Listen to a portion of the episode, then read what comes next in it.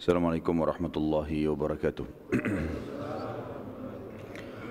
Alhamdulillah Selalu kita ucapkan kalimat suci, kalimat mulia, kalimat sempurna Kepada zat yang maha suci, maha mulia dan maha sempurna Satu-satunya pencipta langit dan bumi Maha kuat, maha adil, maha bijaksana Yang telah menciptakan, mengurus, mengawasi dan akan memusnahkan seluruh apa yang telah dia ciptakan sesuai dengan keinginannya. Dan dia akan meninggalkan siapa pun yang dia inginkan. Maksudnya tidak menghancurkan dan memusnahkannya.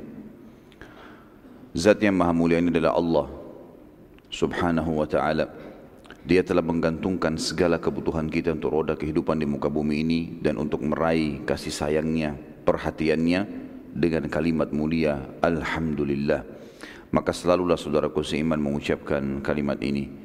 Juga kita panjatkan salam hormat kita pada manusia terbaik, manusia yang telah dipilih oleh Sang Pencipta di antara seluruh manusia dari turunan Adam sebagai penutup risalah Nabi dan Rasul atau utusan Sang Pencipta Allah untuk membawa peraturan-peraturan yang diinginkan oleh Sang Pencipta. Kita tahu dari manusia terbaik ini mana yang boleh, mana yang tidak boleh, mana yang halal, mana yang haram dan juga akhirnya kita masuk ke dalam surga yang dijanjikan oleh Sang Pencipta Allah bila meninggal kelak. Dan ini harus diyakini oleh setiap muslim. Allah bersama malaikatnya mengucapkan salam hormat kepada manusia terbaik ini dan dijadikan ibadah kepada orang-orang beriman. Dan dari sisi yang lain juga sebagai bentuk terima kasih kita kepada manusia terbaik ini manusia yang paling layak untuk dicintai dan dipanuti. Karena telah mengorbankan 23 tahun dari masa hidupnya 13 tahun fase Mekah dan 10 tahun di Madinah semuanya untuk menyebarkan agama yang mulia. Maka sangat wajar kalau kita selalu membacakan salawat dan taslim kepada Nabi besar Muhammad sallallahu alaihi wasallam seperti biasa teman-teman sekalian lanjutkan lanjutan bahasan kita sebulan sekali masalah sirah nabawi ini. Dan terakhir kita sudah sampai pada bahasan kisah Ummu Ma'bad seorang wanita badui yang dimampiri kemahnya oleh Nabi SAW bersama Abu Bakar. Lalu keberkahan yang terjadi pada saat itu salah satu mukjizat adalah unta kurusnya Ummu Ma'bad bisa menjadi gemuk dan akhirnya mengeluarkan susu. Dan Nabi SAW bersama Abu Bakar serta Ummu Ma'bad meminum sampai kenyang. Dan juga Ummu Ma'bad memberikan ciri yang kata para ulama hadis paling lengkap tentang fisik Nabi dan akhlak sallallahu alaihi wasallam. Sekarang teman-teman sekalian, pagi ini dan insya Allah nanti malam semoga Allah berkahi, kita akan lanjutkan tema kita tentang tibahnya Nabi sallallahu alaihi wasallam di kota Madinah dan tiga keputusan penting dalam pendirian negara. Pondasi penting dalam masalah pendirian negara dalam Islam. Nabi SAW bersama Abu Bakar teman-teman sekalian terlambat dari jadwal tiba di Madinah tiga hari. Jadi perjalanan Mekah Madinah normal, biasanya mereka tahu waktunya. Dan mereka tahu kapan Nabi SAW tinggalkan Mekah.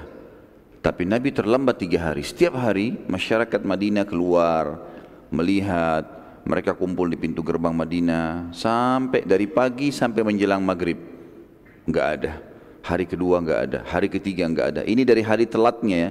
Semestinya tibanya hari ini misalnya, besok mereka tetap keluar cari, mereka tetap tunggu hari ketiga, sampai hari ketiga tidak ada. Dan tepatnya teman-teman sekalian, di hari ketiga, pada saat matahari sudah mulai terik sekali, artinya di hari ketiga ini sudah menjelang waktu asar, dan kita tahu asar puncaknya matahari sangat terang. Maka pada saat itu juga masyarakat Madinah sudah mulai kembali ke dalam kota Madinah ternyata ada satu orang Yahudi yang pada saat itu memang ikut ingin melihat fisik Nabi SAW karena dia ingin memastikan benar gak ini seperti yang disebutkan dalam Taurat. Karena sampai waktu itu belum ada satupun Yahudi yang masuk Islam. Dan mereka tradisinya untuk melihat pada zaman itu mereka naik ke atas pohon kurma tertinggi ya, kemudian mereka melihat dari jarak jauh Waktu seluruh muslimin sudah bebar, bubar, maaf, sudah bubar penduduk Madinah, tinggal si Yahudi ini di atas pohon. dan dia melihat dari jauh ada dua ekor unta yang sedang mendekat dari pintu ke, ke pintu gerbang Madinah lalu dia berteriak dengan suara keras Ya Bani Qila Wahai suku Qila Siapa itu suku Qila yang dipanggil sama orang Yahudi ini jadi di kota Madinah pada saat itu ada komunitas Yahudi dan ada komunitas asli penduduk Madinah yang nanti setelah Islam kita namakan Ansar terdiri dari dua suku Aus dan Khazraj Suku Aus dan Khazraj ini telah di mereka eh, ter, ter, ter, telah, telah dimasuki oleh orang-orang Yahudi untuk membuat mereka perang. Jadi suku Aus dan Khazraj ini selalu perang. Tiga suku Yahudi, Kainuka, Nadir dan Quraidah, mereka sepakat untuk membiayai kedua suku ini untuk saling berperang. Diberikan makanan, diberikan pedang. Sehingga dua suku ini kacau terus. Dan pada saat mereka perang, Yahudi aman. Ini yang terjadi dan mereka mengeluarkan istilah buruk untuk dua suku ini Aus dan Khazraj mereka mengatakan suku Kila siapa itu Kila teman-teman adalah salah satu nama dari turunan Aus dan Khazraj yang menyatukan dua suku ini adalah satu kakek mereka yang bernama Kila orang-orang Yahudi menyebutkan wahai suku Kila bukan untuk memanggil kakek Ansar atau kakek Aus dan Khazraj tapi untuk menghina mengolok-olok karena ternyata mereka bisa dikuasain dan dibuat perang satu sama yang lain. Bergulirlah kalimat ini menjadi sebuah panggilan. Maka orang Yahudi teriak dengan suara keras, wahai suku Qila, wahai Bani Qila, wahai Bani Qila. Sehingga mereka dengar, orang-orang Ansar ini, orang Aus dan dengar, mereka kembali. Lalu dia mengatakan, Hada jiddukum. Sesungguhnya ini adalah rezeki atau bagian kalian sudah datang. Maka kembalilah orang-orang Ansar semuanya bersama dengan sahabat Nabi yang mulia menjadi dai di Madinah adalah Mus'ab bin Umair radhiyallahu anhu. Kemudian bersama juga dengan orang-orang yang baru masuk Islam dan yang belum masuk Islam dari asli penduduk Madinah. Maka pada saat itu teman-teman sekalian mereka pun semuanya kembali. Hanya saja Aus dan Khazraj tidak mengenal Nabi SAW. Tidak semua mengenal wajah Nabi SAW zaman dulu, tidak ada foto, tidak ditahu. Maka mereka bingung, yang mana ini? Karena Nabi SAW bersama Abu Bakar. Abu Bakar poster tubuhnya tinggi, hanya saja beliau kurus. Sementara Nabi SAW kekar, tapi belum pernah diceritakan tentang fisik Nabi SAW, bagaimana beliau. Gitu. Maka yang terjadi saudaraku seiman, orang-orang Madinah bingung, yang mana nih? Salah satunya. Pada saat itu kebetulan karena sangat panas cuacanya, maka Abu Bakar pun turun dari untahnya dan mengambil pelapa kurma yang ada terletak ter, tergeletak di tanah, kemudian naik kembali ke unta lalu menaungi Nabi SAW dengan pelapa kurma itu. Pada saat itulah mereka mengenal kalau ini adalah Nabi SAW karena pasti dia yang dimuliakan dan dihormati. Serentak pada saat itu tentu Musa bin Umar radhiyallahu dai Nabi SAW di Madinah sudah mempersiapkan, sudah memotivasi mereka menceritakan tentang syariat Nabi SAW dan mayoritas Ansar lebih dari 60% atau 70% sudah masuk Islam. Tinggal sedikit yang belum masuk Islam pada saat itu. Maka mereka pun menyiapkan syair-syair yang masyhur pada saat itu. Tentu saya yakin kita sudah pernah dengar, maka mereka serentak membacakan Tala'al badru alaina min thaniyatil wada' ayyuhal mab'utsu fina ji'ta bil amri muta' ji'ta syarraftal madina marhaban ya khairal anam. Wajib syukru alaina marhaban ya khairal zat. Yang artinya talabal tala'al badru alaina telah terbit bulan purnama untuk kami ini menyambut panggilan menyambut Nabi SAW datang min thaniyatil wada Thaniyatil Wada ini adalah nama sebuah tempat, nama sebuah gunung sebenarnya di Madinah. Saya pernah pribadi waktu lagi naik taksi waktu itu uh, keliling Madinah, sempat ada hajat. Kemudian saya ditunjukkan oleh seorang supir ahli hasim asli Madinah. Dia bilang, ya akhi, sudah tahu Thaniyatil Wada? Saya bilang, saya dengar, tapi saya belum tahu pasnya di mana.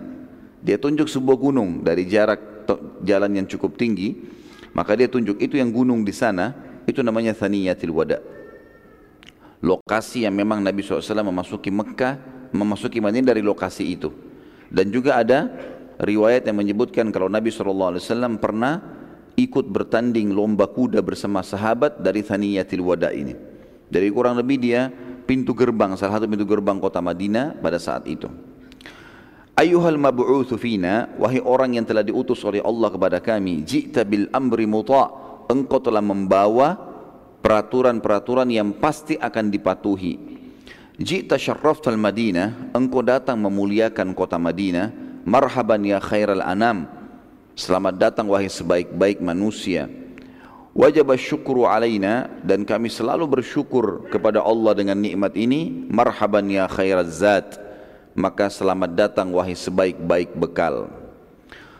Pada saat itu teman-teman sekalian, mereka terus melantunkan saja kalimat ini sampai Nabi SAW masuk ke kota Madinah dan berjalan unta beliau SAW, gitu kan. Terus saja jalan sampai nanti akan kita bahasakan tentang masalah berhentinya unta Nabi SAW di lokasi Nabawi. Di lokasi Nabawi. Namun kita review dulu sedikit, kita review dulu sedikit. Sebelum masuk ke pintu gerbang atau awal masuk di Madinah itu, Nabi SAW tidak langsung masuk ke pusat kota Madinah. Beliau sempat mampir di pinggiran kota Madinah. Dan di situ dikenal dengan wilayah Kuba wilayah Kuba. Nama lokasinya namanya Kuba. Dan Nabi SAW sempat berdiam di wilayah ini selama tiga hari. Dan beliau membangun masjid pertama dalam Islam namanya Masjid Kuba. Karena menamakan lokasi, menamakan masjid atas nama lokasi tempat itu. Sebelum jauh kita bahas teman-teman sekalian masalah Masjid Kuba, Masjid Nabawi, kita akan sebutkan tadi ada saya bilang di awal judul kita, kisah awal tibahnya Nabi SAW di Madinah dan tiga pondasi pembangunan negara dalam Islam. Saya sebutkan secara global dulu nanti akan kita rincikan. Pondasi pertama dalam pembangunan negara dalam Islam. Kalau kita juga boleh instansi, lembaga, kelembagaan, yang pertama adalah membangun masjid. Dan ini perilaku Nabi SAW yang pertama teman-teman sekalian. Makanya sangat penting di satu kota, wilayah, negara atau kita lingkup yang lebih sempit perusahaan seorang muslim harus ada masjidnya. Semaksimal mungkin dia usahakan gitu kan. Kalau lingkup perusahaan misalnya tidak terlalu besar mungkin dia buat musola. Kenapa? Karena ini asas, ini pondasi pertama agar kaum muslimin bisa berkumpul ya, mereka mengerjakan dan mengabsen tanda kutip dirinya kepada sang pencipta Allah satu hari lima kali. Dan ini harus ada dan alhamdulillah di Indonesia ini sudah ada. Hampir setiap kota kita kalau masuk kita temukan ada masjid agung, masjid raya, masjid jami' ya. Sehingga menjadi simbol kaum muslimin. Orang jadi tahu oh di sana azan, salat lima waktu solat dipanggil oleh sang pencipta Allah dengan kalimat hayya ala salah, hayya ala falah, ayo mengerjakan solat, datanglah untuk mendapatkan kemenangan. Karena falah artinya kemenangan. Ini yang pertama teman-teman. Dan Nabi SAW langsung pada saat itu membangun dua masjid. Masjid Kubah dan Masjid Nabawi. Nanti akan kita ceritakan. Yang kedua adalah muakhah bagaimana Nabi SAW membangun persaudaraan antara muslimin yang mukim di Madinah dengan pendatang sehingga tidak ada lagi rasis di antara mereka nggak ada lagi fanatik keturunan kesukuan. Misal di Jakarta suku muslim banyak Betawi. Maka semua pendatang yang masuk ke Jakarta mau dari Jawa, mau dari Sulawesi, mau dari Kalimantan, mau dari mana saja merasa Jakarta juga milik mereka. Sama bersaudara.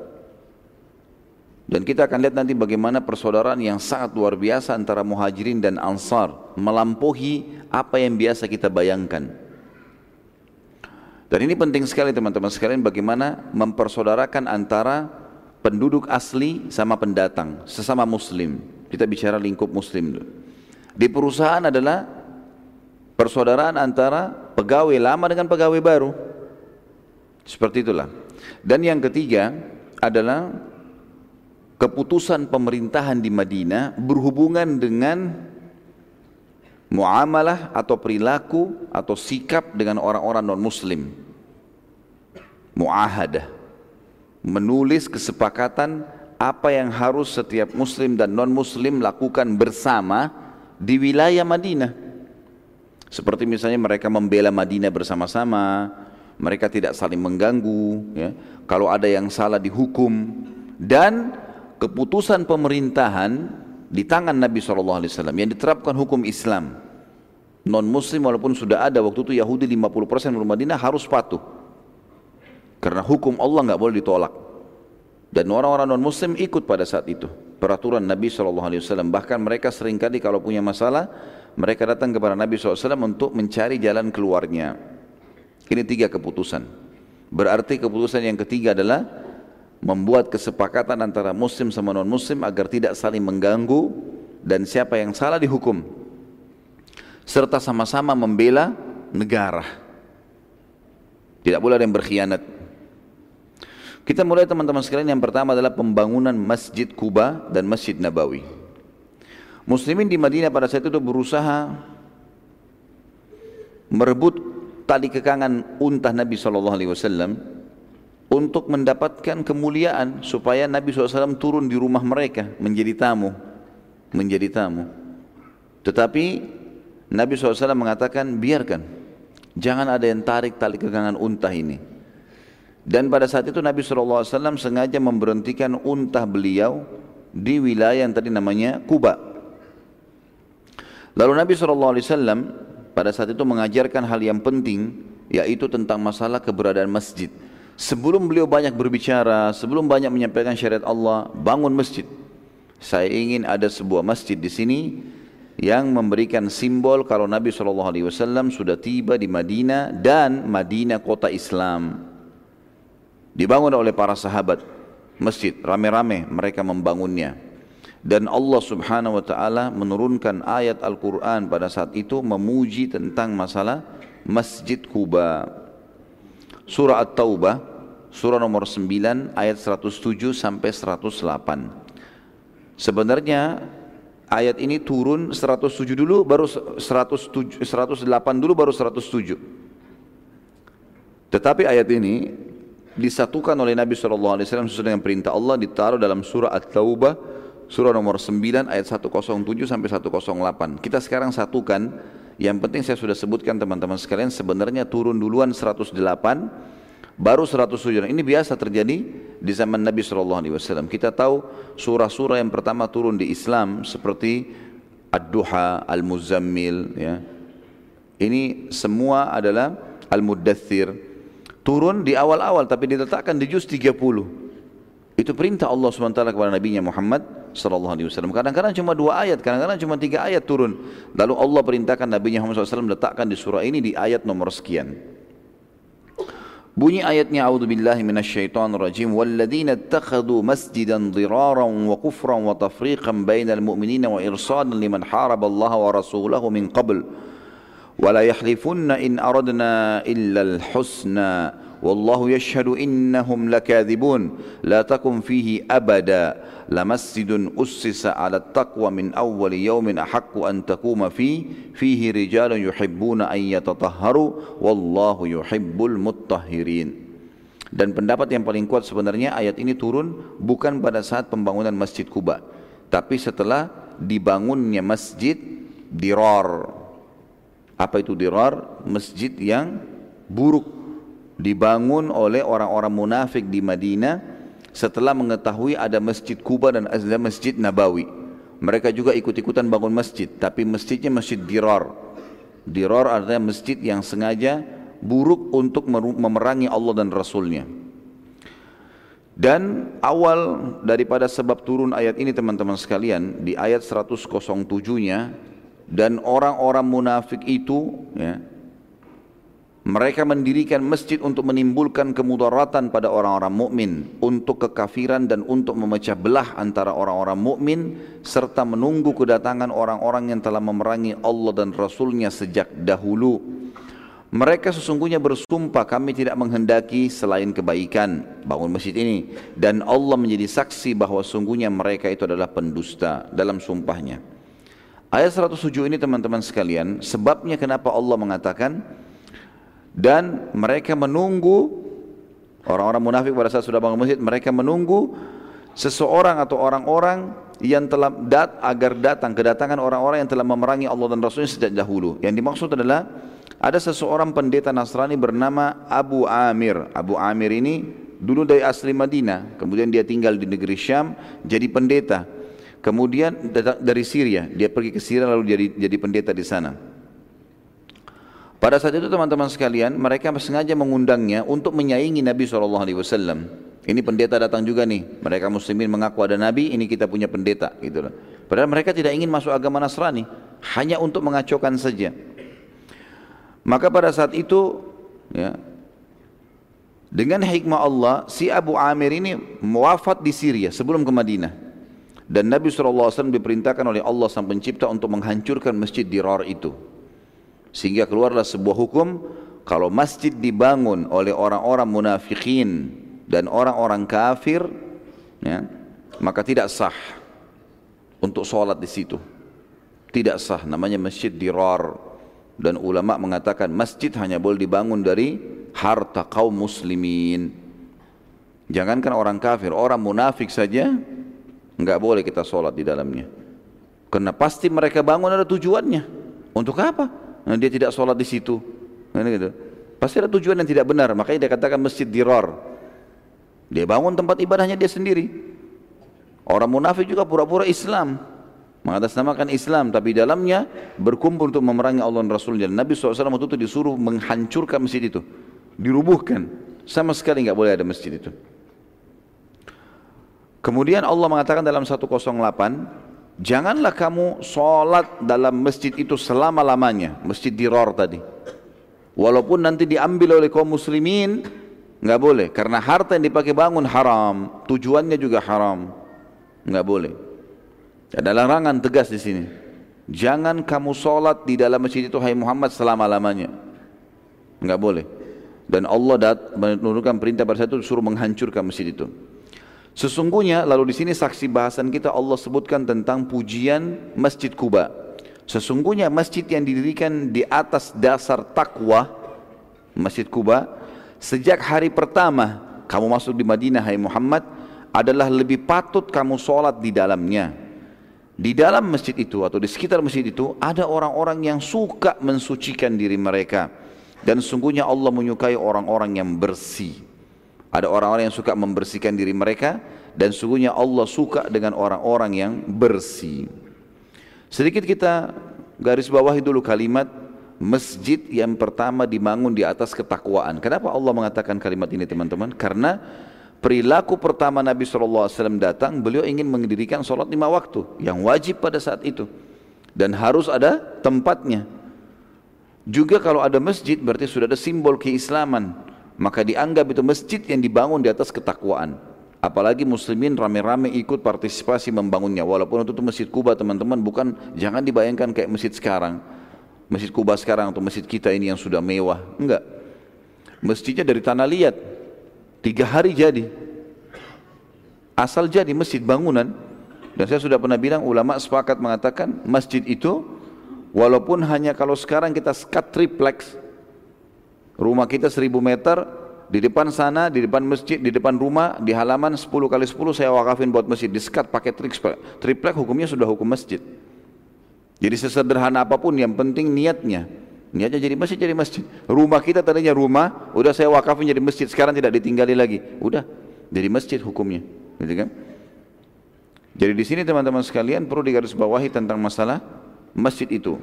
Ini masjid masalah takwa. Kemudian dikatakan dan di dalam itu lebih patut kamu sholat di dalamnya.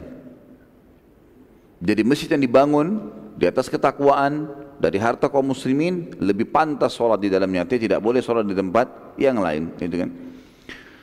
Kecuali keadaannya adalah memang bangunan itu tadinya dibangun oleh orang non muslim seperti gereja lalu dibeli oleh kaum muslimin ditebus dibeli atau direbut dengan kekuasaan itu hukumnya tersendiri seperti sekarang banyak kasus di Eropa, di Australia, pada saat gereja tidak dipakai lagi oleh orang non-muslim, jamaahnya sedikit, kaum muslimin beli, mereka jual.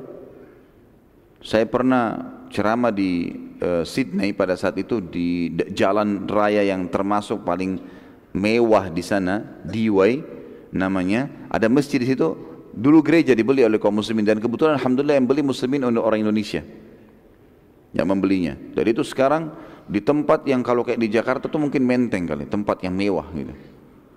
Nah ini contohnya, dicabut semua perangkat-perangkat Nasraninya, dibeli, ditebus, kemudian dipakai jadi masjid. Atau direbut dengan kekuatan seperti kasus Umar bin Khattab anhu menembus Palestina. Yang itu. Atau kasus Muhammad Al-Fatih dari Turki yang menembus Turki wilayah Eropa sehingga dia mengubah masjid uh, gereja Sophia menjadi masjid Sophia. Dicabut semua perangkatnya kemudian dipakai. Tapi kalau dasarnya masjid itu dibangun dengan duit orang-orang muslim dan dipakai untuk memerangi Allah dan Rasulnya, maka masuk dalam masjid Dirar ini. Hal yang lain dari ayat di sini disebutkan adalah di sekitarnya atau di dalamnya ada laki-laki atau orang-orang yang suka membersihkan diri dan Allah suka dengan kebersihan atau orang-orang yang bersih. Ini teman-teman sekalian ternyata ada sebabnya. Jadi ternyata penduduk Kuba waktu awal Nabi SAW bangun masjid, pertanyaan-pertanyaan mereka tertuju kepada masalah tertuju kepada masalah uh, kebersihan. Dan mereka suka sekali kebersihan. Pertanyaan pertama adalah ya Rasulullah, bagaimana kami mensucikan diri? Kalau maaf buang air kecil, buang air besar, maka Nabi SAW menjelaskan hukum syar'i berhubungan dengan masalah istinja dan istijmar. Istinja kalau kita bersihkan diri kita dengan air, ya. Seperti kita sudah tahu, maaf cebok dengan air segala macam ini dibersihkan dari buang air kecil buang air besar atau mandi junub. Kalau istijmar adalah menggunakan benda-benda kering, ya. Dan Nabi SAW gunakan di zaman beliau adalah batu. Kalau tidak ada air, jadi ceboknya pakai batu, yang dianggap kering sehingga suci maka ini yang dipakai nah penduduk Kuba ternyata setelah mendengar sabda Nabi SAW ini mereka menggabungkan keduanya mereka sudah cebok dengan air mereka pakai batu lagi maka Allah sebutkan dikatakan fihi rijalun yuhibbuna an. Di sekitar Masjid Kuba itu ada orang-orang yang sangat suka dengan kebersihan. Wallahu yuhibbul mutahhirin dan Allah sangat suka dengan orang-orang yang bersih. Ini pelajaran juga teman-teman sekalian bagaimana Islam datang mengatur kebersihan. Harus seorang muslim itu bersih dan rapi serta tidak benar kalau ada orang yang mengatakan kalau Islam itu kalau kita jadi muslim atau kita sudah dekat dengan agama nggak perlu memerhatikan lagi kebersihan nggak perlu lagi memperhatikan mandi, baju bersih, nggak perlu memperhatikan uh, uh, khusus uh, apa namanya mengurus perhati, uh, kerapian dan ke, uh, ke, kebersihannya ini semua tidak benar.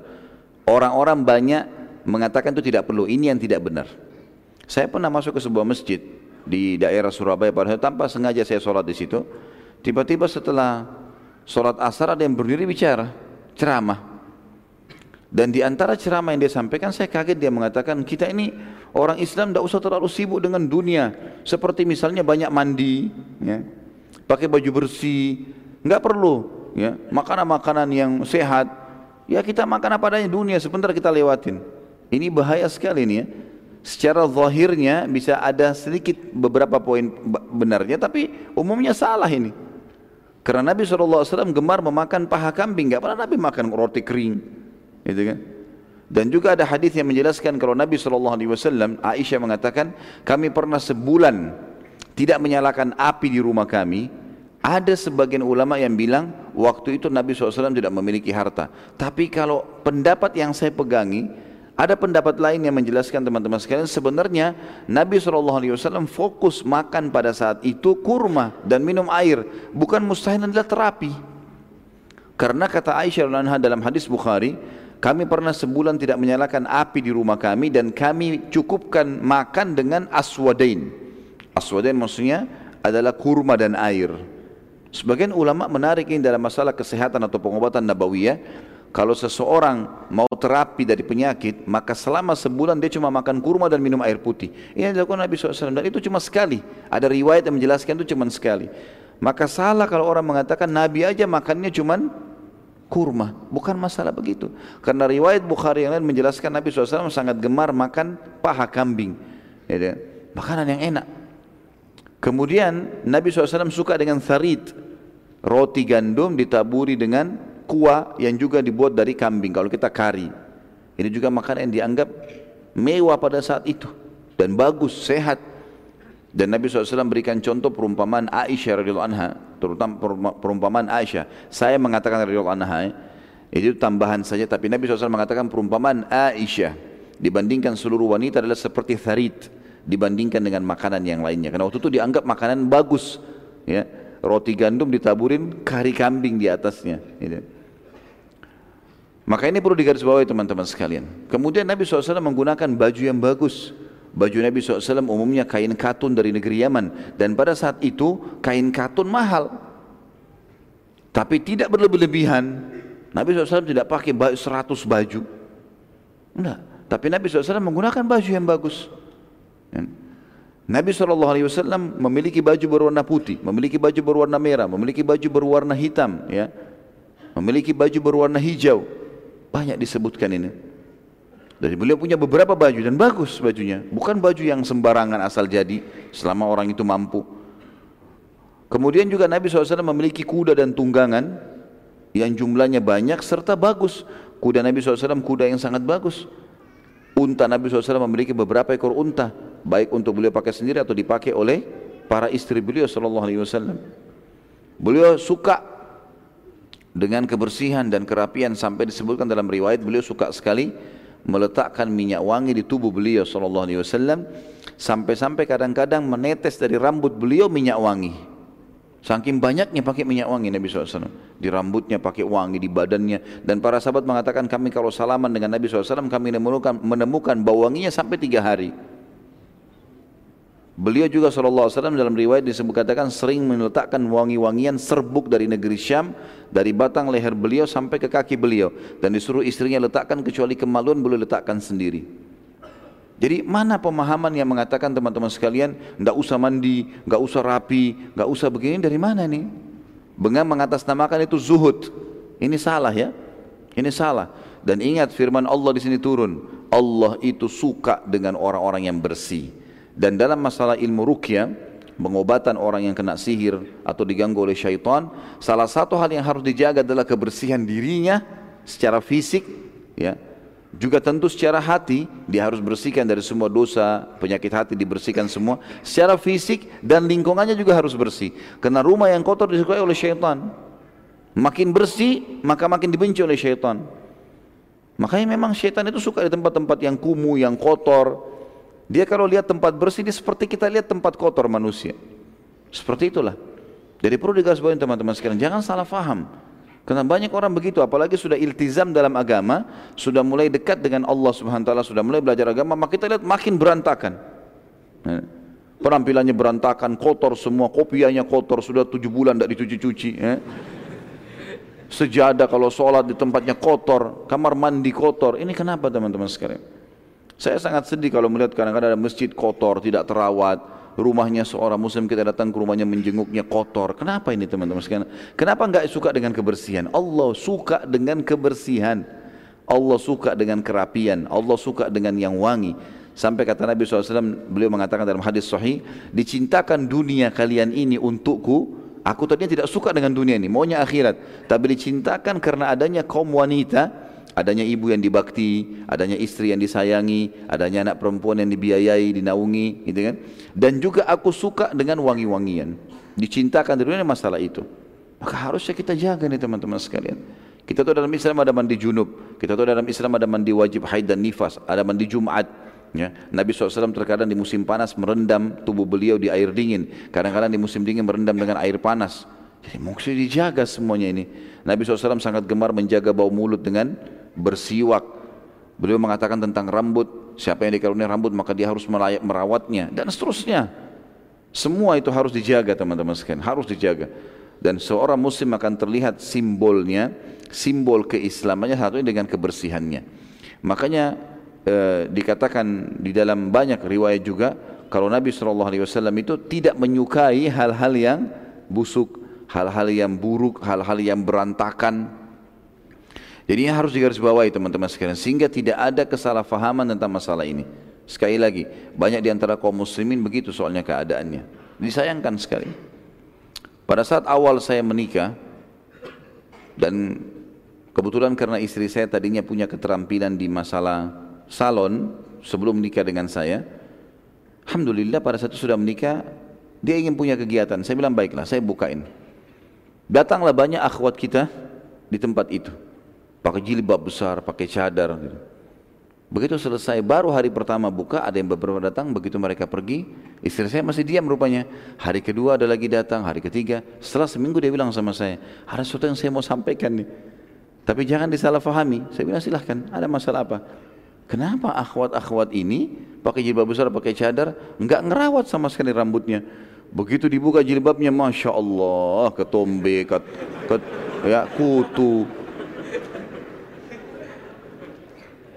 Kaget, istri saya ini kaget. Tadinya dia berpikir selama ini kalau saya nasihatin dia, masalah agama Islam itu bersih, rapi. Tapi ini justru yang datang semua memang pakainya sudah jelas-jelas akhwat kita, tapi begitu penampilannya. Saya bilang belum tentu mereka semua faham.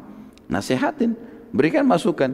Bilang, nggak apa-apa sudah tanya sama saya dan sampaikan kalau perlu merawat, ya, perlu menjaga kebersihan, tidak boleh tidak. Dan kita dianjurkan ya, kita tahu misalnya tentang sholat Jumat, kata Nabi SAW siapa yang mandi di hari Jumat, kemudian dia maksimal dalam membersihkan tubuhnya, kemudian dia ya maksimal membersihkan tubuhnya. Sini ulama hadis mengatakan sekarang kalau dia pakai sabun yang wangi dia pakai sampo yang bagus gitu kan rapi semuanya bersih.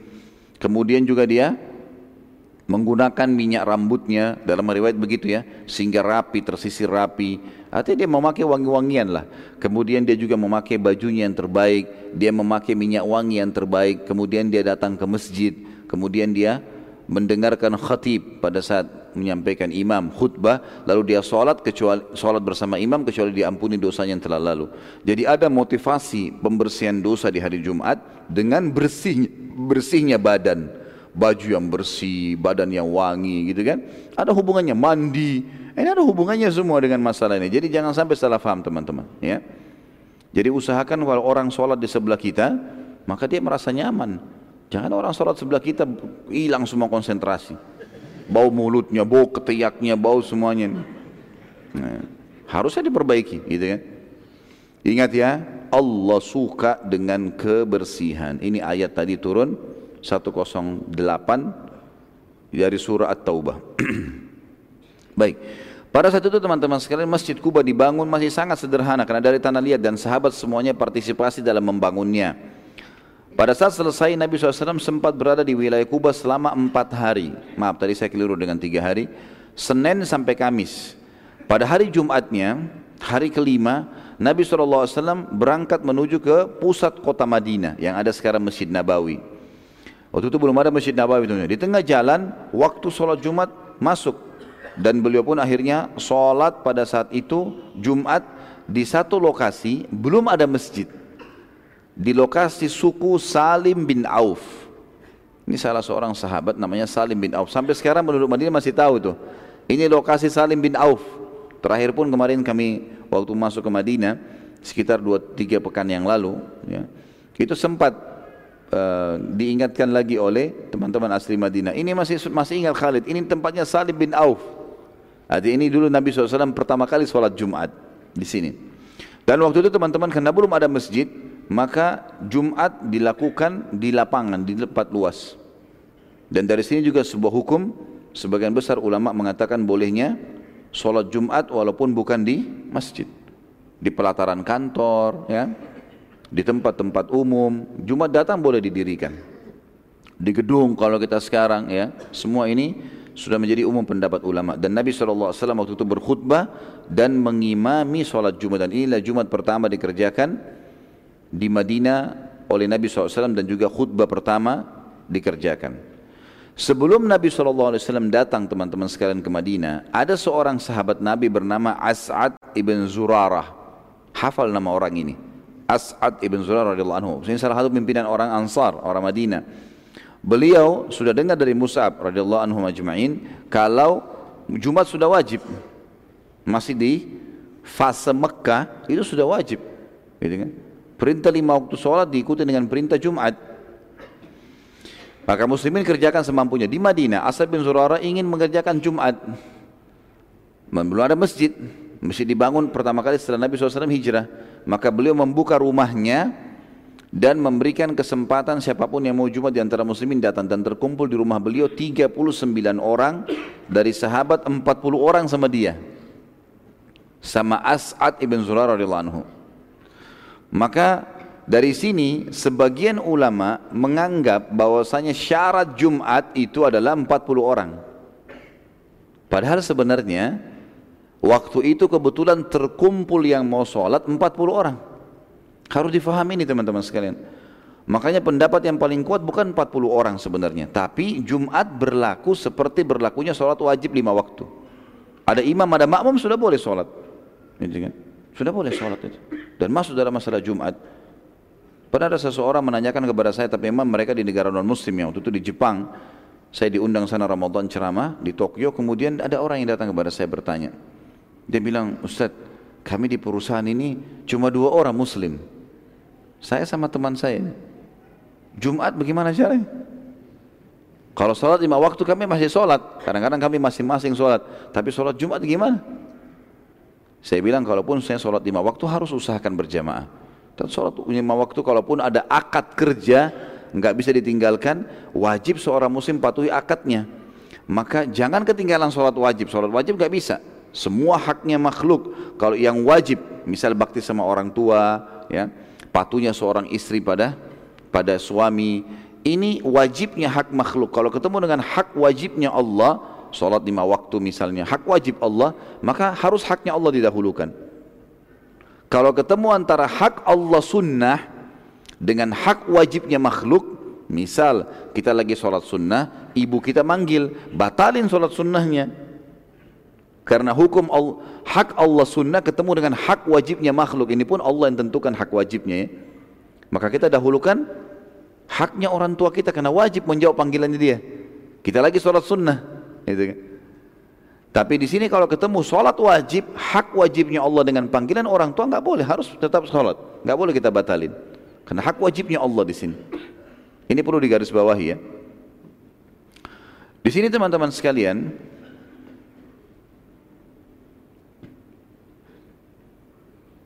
Saya sampai lupa tadi mau jelasin apa. Masalah sholat 40 orang ya. Jadi teman yang di Jepang ini bilang, saya bilang sholat wajib harus dikerjakan. Jumat pun begitu. Dan cukup antum berdua sholat. Waktu sholat yang dibutuhkan hanya 5 menit. Ya, kalau sholatnya ya, jadi sholat sunnah nggak usah dikerjakan kalau memang ada akad antara kita dengan perusahaan harus on time masuk jam 1 misalnya. Kita hanya punya waktu durasi 10 menit, digunakan itu saja. Gimana caranya? Baik, saya ajarkan caranya. Tinggal si salah satunya azan, kemudian yang satu menjadi khatib dan khatib ini boleh dalam waktu yang ringkas misalnya, maka sesuai dengan sabda Nabi SAW, ya termasuk termasuk kebijaksanaan dan pemahaman agama seseorang kalau khutbahnya pendek, sholatnya panjang. Maka khutbah di sini kata para ulama boleh dengan satu ayat dijelaskan. Misal baca ayat dengan terjemahannya. Karena mereka berada di satu perusahaan dan negara orang kafir nggak bisa sholat. Nah, itu solusinya. Maka mereka tinggal satu orang baca ayat Al-Quran, dia baca terjemahan dari HP-nya, kemudian dia tutup, dia duduk khutbah kedua, lalu kemudian dia tutup dan tidak harus duduk kalau tidak ada tempat duduk di sini. Dia kemudian berhenti sejenak, lalu kemudian dia khutbah yang kedua dengan doa, lalu dia tutup, lalu kemudian ikhomah sholat berdua. Gitu kan. Ini pendapat ya. Ada pendapat tadi yang mengatakan berpegang pada 40 orang, maka kalau kurang dari 40 orang tidak ada Jumat. Allahu alam. Tapi yang saya lihat adalah pendapat yang rajih, yang kuat, Jumat tetap berlaku. Karena dia sama dengan hukumnya sholat duhur. Sholat berjamaah dua orang. Pada saat itu Nabi SAW setelah selesai sholat Jumat, sudah bubar, ya, Beliau masuk menuju ke kota Madinah, lebih dalam lagi. Tentu antara Masjid Kuba sama Masjid Nabawi sekarang jaraknya kurang lebih 7 km. Kurang lebih 7 km jaraknya. Jadi di antara perjalanan itu adalah ada suku Salim bin Auf tadi. Nabi SAW sholat Jumat di situ. Tidak jauh dari Kuba. Pada saat Nabi SAW mulai memasuki pusat kota Madinah dan masyarakat Madinah sudah mengetahui itu, mereka kembali lagi ingin menarik kekangan unta Nabi SAW. Maka beliau mengucapkan kalimat yang masyhur, "Da'ha fa innaha ma'murah." Tinggalkan saja unta ini, jangan ada yang tarik tali kekangannya. Dia mendapatkan perintah dari Allah langsung. Dia tahu dia akan berhenti di mana. Karena mereka semua pada berebut. Ya, mereka terus berebut. Mereka mengatakan, Ya Rasulullah di rumah kami, Ya Rasulullah di rumah kami, Ya Rasulullah di suku kami. Kami akan membela anda, kami akan memberikan anda ikram, apa namanya, memuliakan anda. Segala kebutuhan kami penuhi. Terus saja suku demi suku saling menarik ini. Tapi Nabi SAW mengatakan, Da'ha fa innaha ma'mura, tinggalkan unta ini, jangan ada yang tarik, karena dia dapat perintah dari Allah, dia tahu di mana dia akan berhenti. Akhirnya, saat tiba di wilayah suku Najjar, dan suku Najjar adalah suku dari uh, keluarga ibu Nabi SAW. Ya, Aminah dari Madinah, kan? Asalnya dari Madinah, banyak keluarganya di Madinah, makanya waktu sebelum meninggal, beliau sempat mengajak Nabi SAW ke Madinah. Kemudian kembali dari Madinah mengunjungi suku Najjar ini suku daripada keluarganya. Meninggallah Aminah di Rabwah. Di Rabwah di wilayah yang sudah mendekati wilayah Mekah. Yang jelas Nabi SAW waktu itu pas tiba suku Najjar untah Nabi SAW duduk. Tiba-tiba duduk di situ. Maka Nabi SAW turun lalu Nabi SAW tanya ini tanah sekarang yang unta saya duduk ini tanahnya siapa Kata mereka ini tanah dua orang anak yatim ya Rasulullah. Ada anak yatim di Madinah ini orang tuanya mati ini tanah warisannya mereka. Kata Nabi SAW siapa walinya? Mana walinya? Siapa yang bertanggung jawab terhadap dua anak yatim? Karena istilah yatim dipakai untuk siapa? Hah? Mana suaranya? Siapa itu anak yatim? Bisik-bisik mana saya dengar? Orang yang meninggal ayahnya. Dan tidak dipakai untuk ibu ya. Kita di Indonesia tambah sendiri tuh piatu itu. Dalam Islam tidak ada istilah piatu. Ada yatim saja ya. anak yatim. Nggak ada anak yatim piatu. Piatu itu bagian meninggal ibunya kan gitu makanya kita dalam hukum syar'i cuma ya anak yatim siapa yatim yang meninggal ayahnya saja jadi penaungnya dia walinya meninggal si ayah penisbatan nama padanya. Misal fulan bin fulan meninggal maka dikatakan yatim. Itu pun harus ada syarat kedua. Belum balik. Enggak boleh nenek-nenek kakek ngaku yatim. Hmm? Minta bantuan saya yatim. Nah, umurnya berapa? Sebelum balik dikatakan yatim. Sudah balik nggak ada lagi yatim ini. Istilah yatim sudah diangkat dari dia. Gitu kan? Sudah nggak ada. Makanya harta anak yatim kalaupun dia kaya, kemudian sudah dipegang oleh seseorang misalnya pamannya atau siapa saja dan ternyata dia sudah balik dikembalikan ke anak yatim itu kecuali dia maaf gila misalnya anak ini atau apa yang ya, dianggap kurang waras atau mungkin masih belum bisa itu mungkin lain tapi balik itu sudah dijadikan sebagai tolok ukur anak yatim ini kenapa Nabi SAW mengatakan mana walinya karena belum balik ditanya siapa walinya siapa yang pegang hartanya ini karena semua anak yatim kalau masih belum mampu mengelola, diberikan hartanya kepada walinya kayak pamannya, ya, tantehnya, siapa keluarganya yang terdekat yang masih hidup. Maka datanglah walinya. Lalu kata Nabi SAW, saya ingin membeli tanah ini. Kata dia, ya Rasulullah, wakaf buat anda, silahkan. Enggak usah dibeli. Kata Nabi SAW, tidak, saya akan membelinya. Taruh nilainya berapa, saya akan bayar. Tapi ternyata orang ini juga masih berat, ya Rasulullah berat, enggak usah, wakaf, ambillah. Kata Nabi SAW tidak bisa. Maka Nabi pun SAW menilai harga tanah sekitar lokasi itu. Ditemukanlah nilai tertentu lalu Nabi SAW menembusnya. Menebusnya maksud saya. Bayar. Tanah tersebut adalah pilihan Allah yang maha suci dan maha tinggi dan inilah tanah terberkah setelah wilayah haram Mekah. Tadi itu di suku Najjar. Setelah itu Nabi SAW langsung memproses untuk membangun Masjid Nabawi. Langsung. Jadi belum istirahat ya. pada siang itu juga kan siang bolong setelah saya sholat Jumat gitu kan? Tiba di wilayah itu langsung Nabi SAW membangun Masjid Nabawi. Dan beliau mengatakan pembangunan masjid. Semua sahabat langsung bereaksi. Dan waktu itu sederhana sekali ya. Tanah liat diambil dibuat cetakan kemudian ditaruh air dicampur dengan air setelah itu mereka biarkan kering sudah jadi tak batu, sudah jadi tanah, ya, tanah cetakan. Atau kadang-kadang mereka mengambil batu-batu yang mereka masukkan ke dalam tanah liat yang dibasahin dengan air, dibiarkan kering, setelah kering baru kemudian ditaruh menjadi tembok. Kadang-kadang juga cara pembangunan pada saat itu mereka mengambil langsung tanah liat, yang mereka basahkan dengan air, disiram dengan air, langsung ditempelin pakai tangan saja. Ditempel-tempelin dengan tangan sehingga menjadi tembok. Ini kadang-kadang mudah rubuh sebenarnya. Tapi seperti itulah zaman dulu.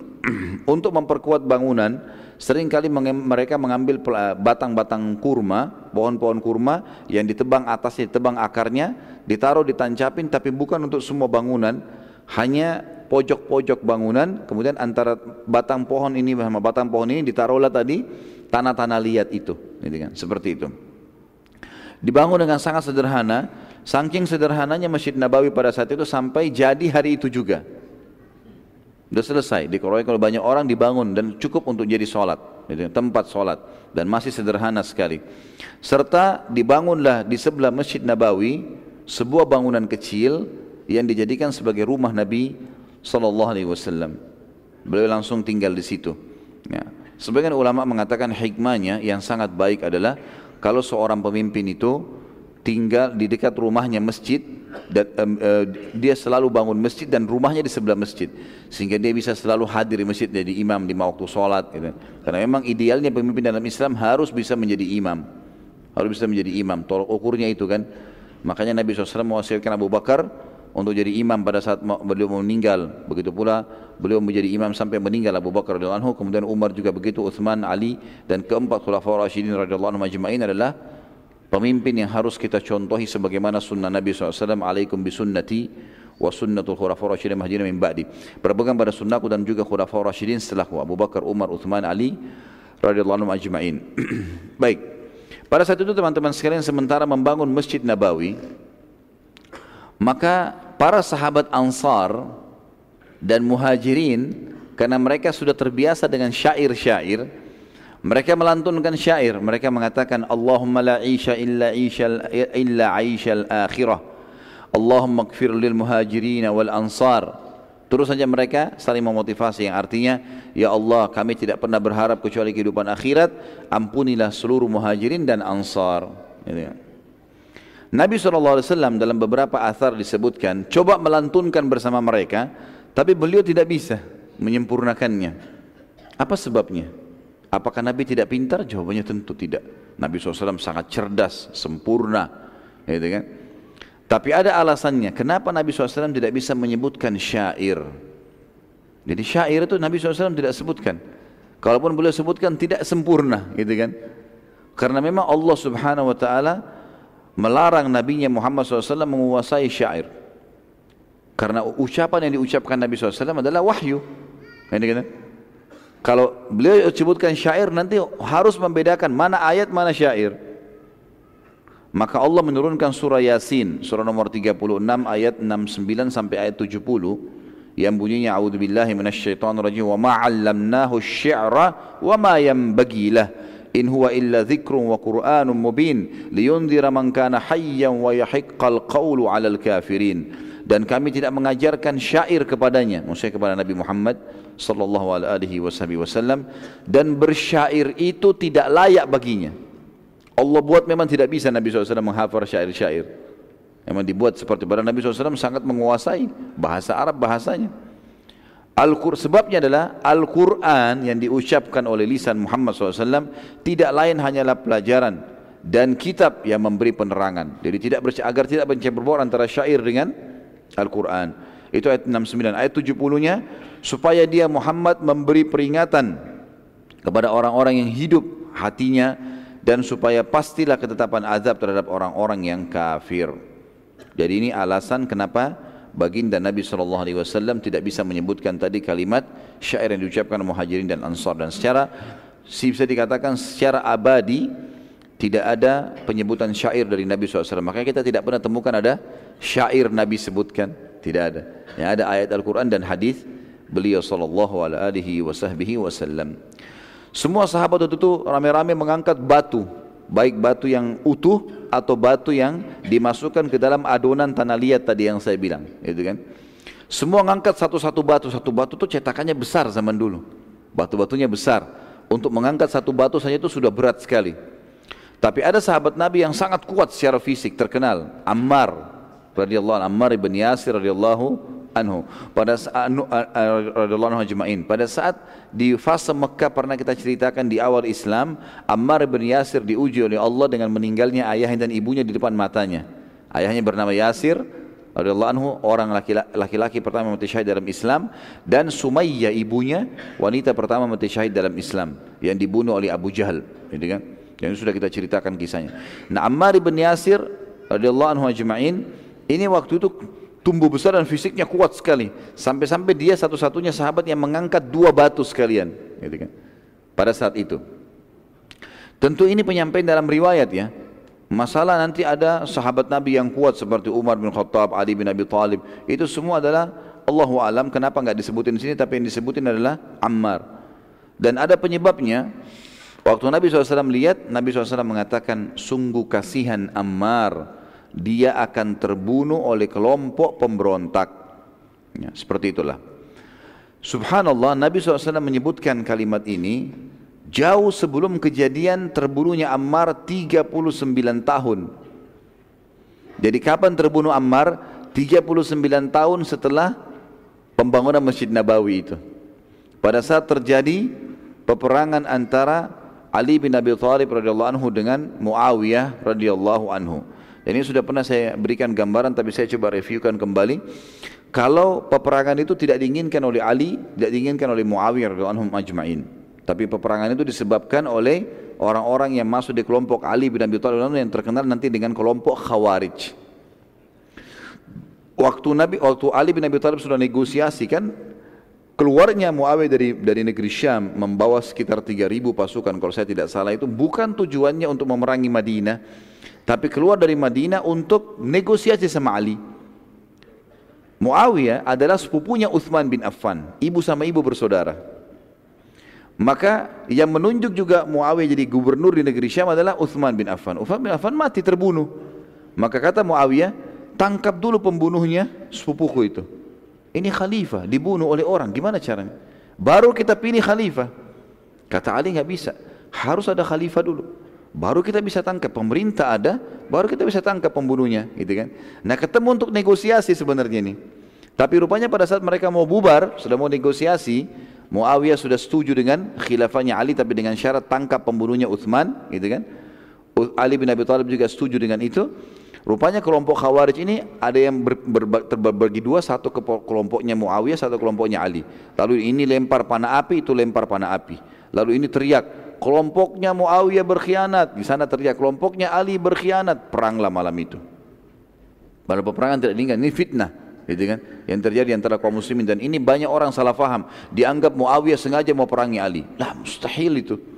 Terbukti pada saat selesai peperangan pun Muawiyah mengatakan, "Hai Ali, saya harus pulang ke negeri Syam." Ini fitnah. Waktu dia mau pulang, orang-orang Khawarij ini mengatakan, "Hai Ali, kenapa kau biarkan Muawiyah pergi?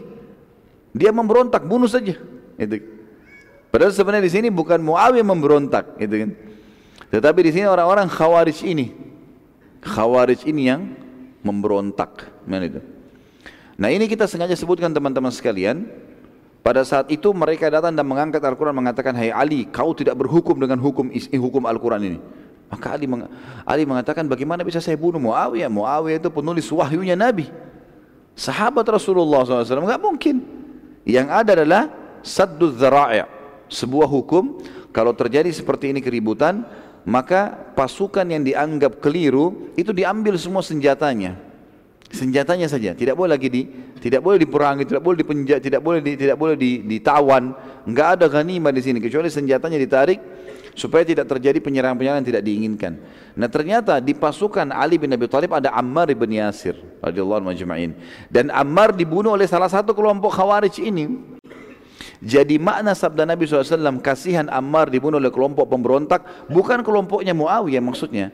Tapi kelompok yang membunuh Ammar ini adalah kelompok khawarij yang dasarnya memang menjadi otak masalah peperangan terjadi antara Muawiyah sama Ali radhiyallahu anhu Ini perlu digarisbawahi teman-teman sekalian karena kalau tidak disalahfahami nanti. Dianggap bahwasanya seperti banyak orang-orang Syiah mengatakan Muawiyah itu kafir dan segala macam dengan statement yang tidak layak untuk penulis wahyunya Nabi sallallahu alaihi wasallam dan Muawiyah salah satu penulis wahyu tentunya. Baik, itu cuma sedikit tambahan saja karena Ammar bin Yasir mengangkat dua batu tadi, maka Nabi sebutkan hadis ini. Tapi di sini kita perlu diberatkan karena ternyata penyampaian Nabi ini belum ditangkap oleh para sahabat waktu itu. Kasihan Ammar dibunuh oleh kelompok yang memberontak, gitu kan? Sahabat belum mengerti karena masih awal Islam. Oh mungkin Ammar nanti dibunuh siapa? Ternyata 39 tahun kemudian terjadilah Sifain itu. Nah, itu. Nabi SAW pada saat sementara membangun masjid, beliau menjadi tamu di rumah seorang sahabat Nabi yang mulia. Siapa yang tahu orang ini? Kalau ada yang tahu saya kasih hadiah nih. Saya tidak tahu mau kasih hadiah apa, tapi saya punya minyak wangi dari Saudi. Bisa dikantongin. ada yang tahu? Satu balik papan tidak tahu. Sebentar, siapa? Abu Ayyub saya mau saya mau namanya. Tidak, yang betul tadi Abu Ayyub Al-Ansari. Sa'ad bin Mu'ad pimpinan orang Ansar. Tapi yang betul Abu Ayyub Al-Ansari, saya ingin tahu namanya. Ada yang tahu namanya? Hah, minyak wangi Saudi saya pakai kembali nih kalau gitu. Kalau tahu nama saya, tahu nama beliau. Salah. Khalid bin Walid itu nama sahabat dari Ada yang tahu nama saya sama nama ayah saya? Enggak tahu juga nama saya. La haula wala quwata illa billah. Berarti enggak jadi ini minyak wanginya. namanya Khalid bin Zaid. Sahabat ini namanya Khalid bin Zaid. Kebetulan nama saya begitu. Nama saya dan nama ayah, ayah saya namanya Zaid, namanya Khalid bin Zaid. Ya semoga saja kita seperti beliau radhiyallahu anhu. Ini orang yang luar biasa, luar biasa. Julukannya Abu Ayyub Al-Ansari. Namanya ada Khalid bin Zaid. Jadi nggak jadi ya, maaf. Saya disuruh pakai sendiri rupanya sama Allah. Jadi teman-teman sekalian pada saat itu Nabi SAW menjadi tamu di rumah Abu Ayyub Al-Ansari dan ini sahabat Nabi yang mulia yang Allah Subhanahu Wa Taala panjangkan umurnya dan banyak sekali kelebihan dalam Islam. Dan kisah yang masyhur adalah bagaimana meninggalnya beliau di benteng Konstantinia atau Konstantinopel. Di zaman Yazid bin Muawiyah, anaknya Muawiyah radhiyallahu anhu, itu sempat ada pasukan besar dibentuk oleh Yazid untuk menyerang Konstantinia. Dan kata Nabi SAW, pasukan yang menyerang Konstantinia akan diampuni dosanya. Maka banyak sahabat yang berlumba-lumba. Waktu Yazid buat pasukan, Abu Ayyub al-Ansari ikut. Dan umurnya itu kalau tidak salah sudah 99 atau sudah 100 tahun. Ikut berperang.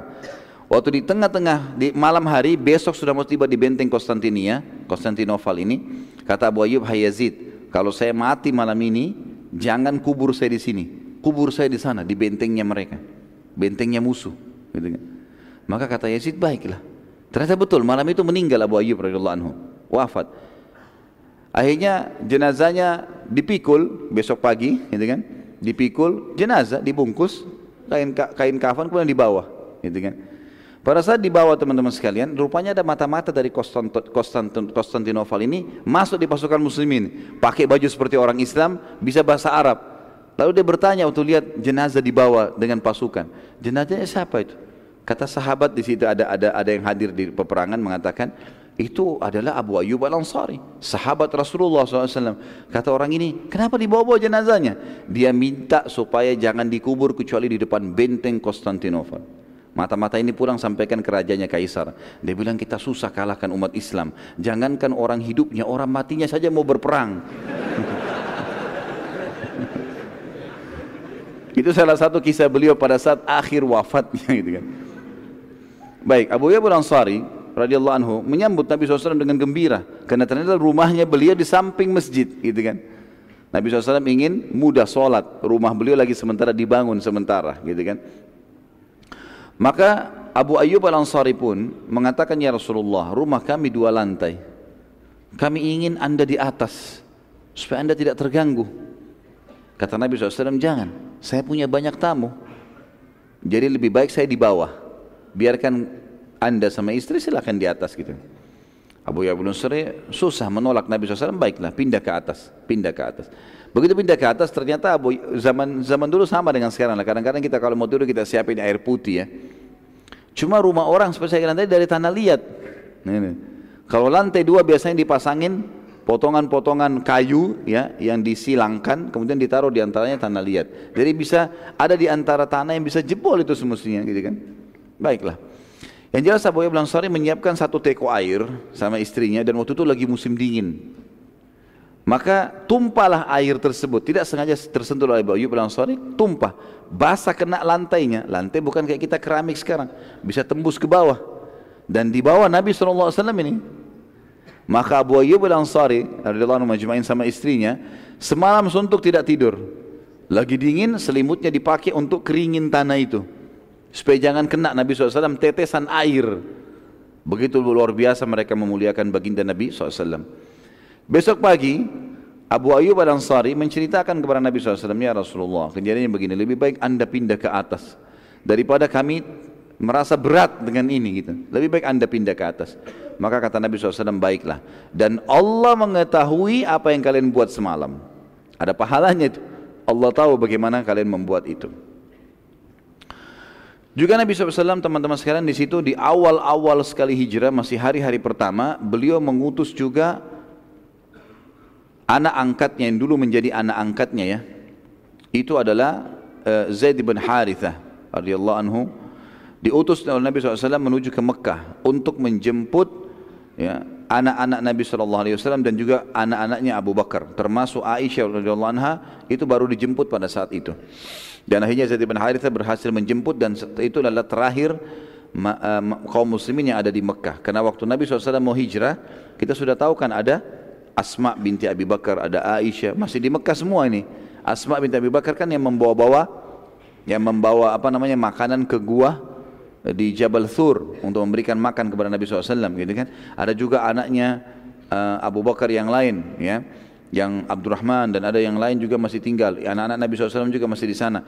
Dibawa semuanya ke Madinah dan Alhamdulillah pada saat itu berhasil lolos ke Madinah. Ada satu kejadian unik teman-teman sekalian pada saat itu setelah hijrahnya Nabi SAW dan setelah pembangunan Masjid Nabawi. Begitu selesai masjid, ya, maka ada seorang Yahudi, seorang pendeta Yahudi, pimpinannya pendeta Yahudi ini orang yang paling hafal Taurat, paling pintar namanya Abdullah bin Salam. Abdullah bin Salam ini waktu mendengar orang masyarakat Madinah ribut, telah datang Rasulullah, telah datang Nabi Allah, telah datang begini. Dia tahu ini. Abdullah bin Salam tahu. Semua ciri fisik Nabi SAW ada disebutkan dalam Taurat. Hijrahnya ke Madinah juga ini termasuk disebutkan dalam Taurat.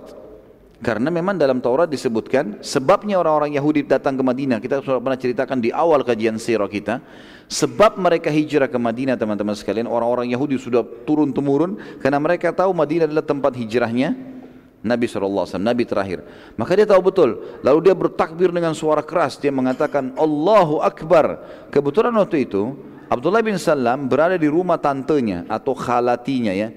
Khalati ini teman-teman dipakai untuk istilah saudarinya ibu dalam bahasa Arab. Dan ini perlu kita sebenarnya terapkan ya bagi teman-teman yang sudah ikut di pengajian. Coba belajar bahasa Arab dan coba terapkan istilah-istilah ini karena memang berbeda. Saudari ibu namanya khalah. Biasa dipanggil di Indonesia atau orang biasa orang Arab juga panggil khalati. Berarti tanteku dari ibu. Kalau tante dari ayah, ammah. Dipanggil ammati. Ada bedanya ini. Kenapa kita bedain di sini teman-teman? Selain bahasa Arab juga dalam hukum syar'i beda. Kata Nabi SAW, Al-khalatu bimanzilatil um. Saudarinya ibu itu penggantinya ibu. Jadi kalau ibu antum meninggal, yang antum wajib bakti penggantinya adalah saudarinya ibu. Dan kedudukannya lebih tinggi daripada saudarinya ayah. Bisa ditangkap ya? Ini secara syar'i begitu. Makanya bedain.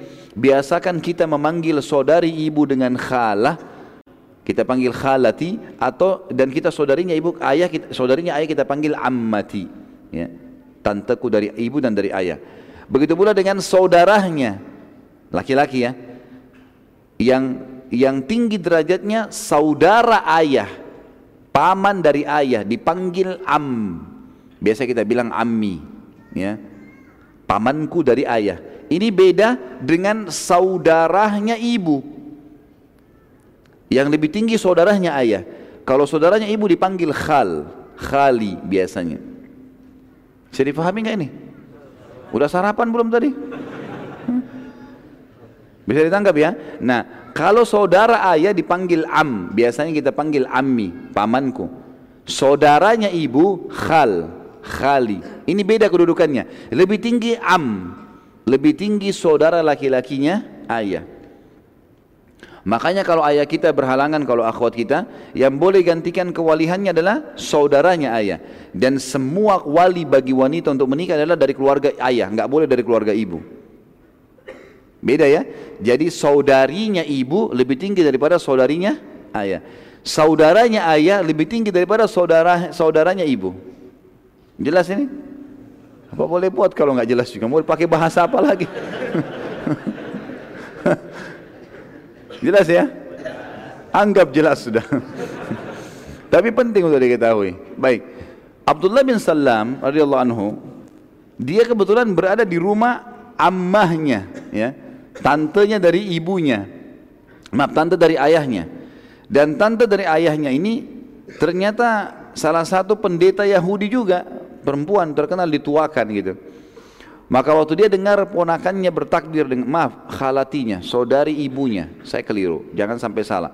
Saya yang keliru. Mumpung Alhamdulillah masih pada saat ini masih sama Paris yang sama. Jadi Abdullah bin Salam berada di rumah khalatinya saudari ibunya. Karena ibunya sudah meninggal, dia tahu dia harus bakti dengan saudari ibunya. Maka dia berada di situ. Dan ini seorang pendeta Yahudi juga. Maka dia teriak, lalu khalatinya berkata, saudara dari ibunya berkata, Hai Abdullah, kenapa kau takbir sekeras itu? Dia bilang, wahai khalati, Bagaimana saya tidak bertakbir? Bukankah kita semua sudah mengetahui tentang ciri Nabi terakhir dan betul-betul ada pada diri orang ini? Ada pada diri orang ini.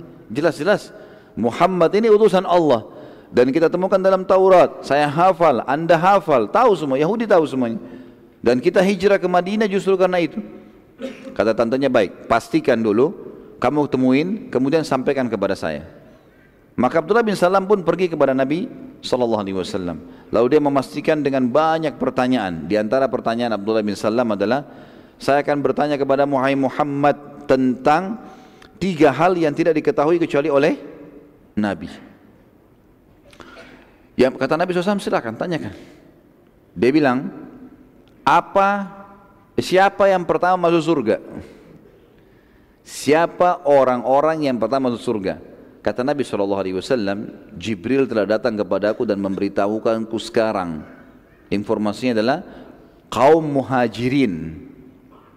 Orang miskin dari kaum muhajirin. Maksudnya adalah muhajir dari Mekah nih para sahabat Nabi. Ternyata dalam Taurat disebutkan itu.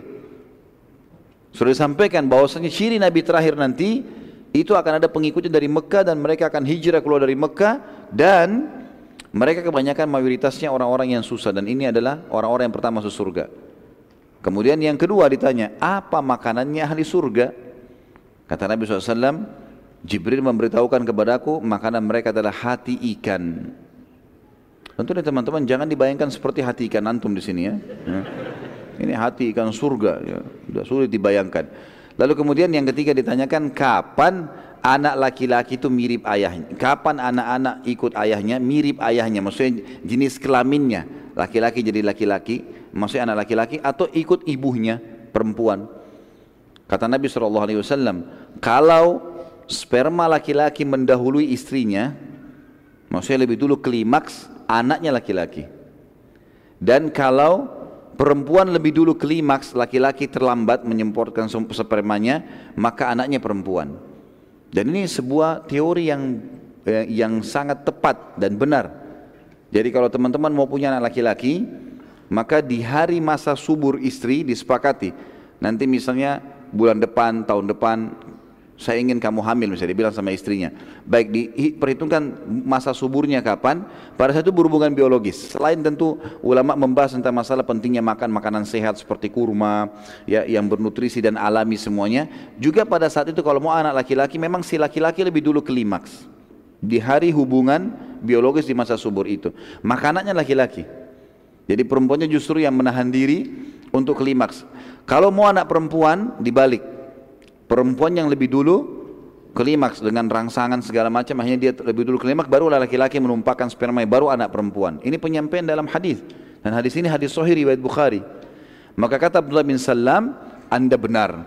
Asyhadu an la ilaha illallah wa anna muhammad rasulullah. Syahadat gara-gara itu.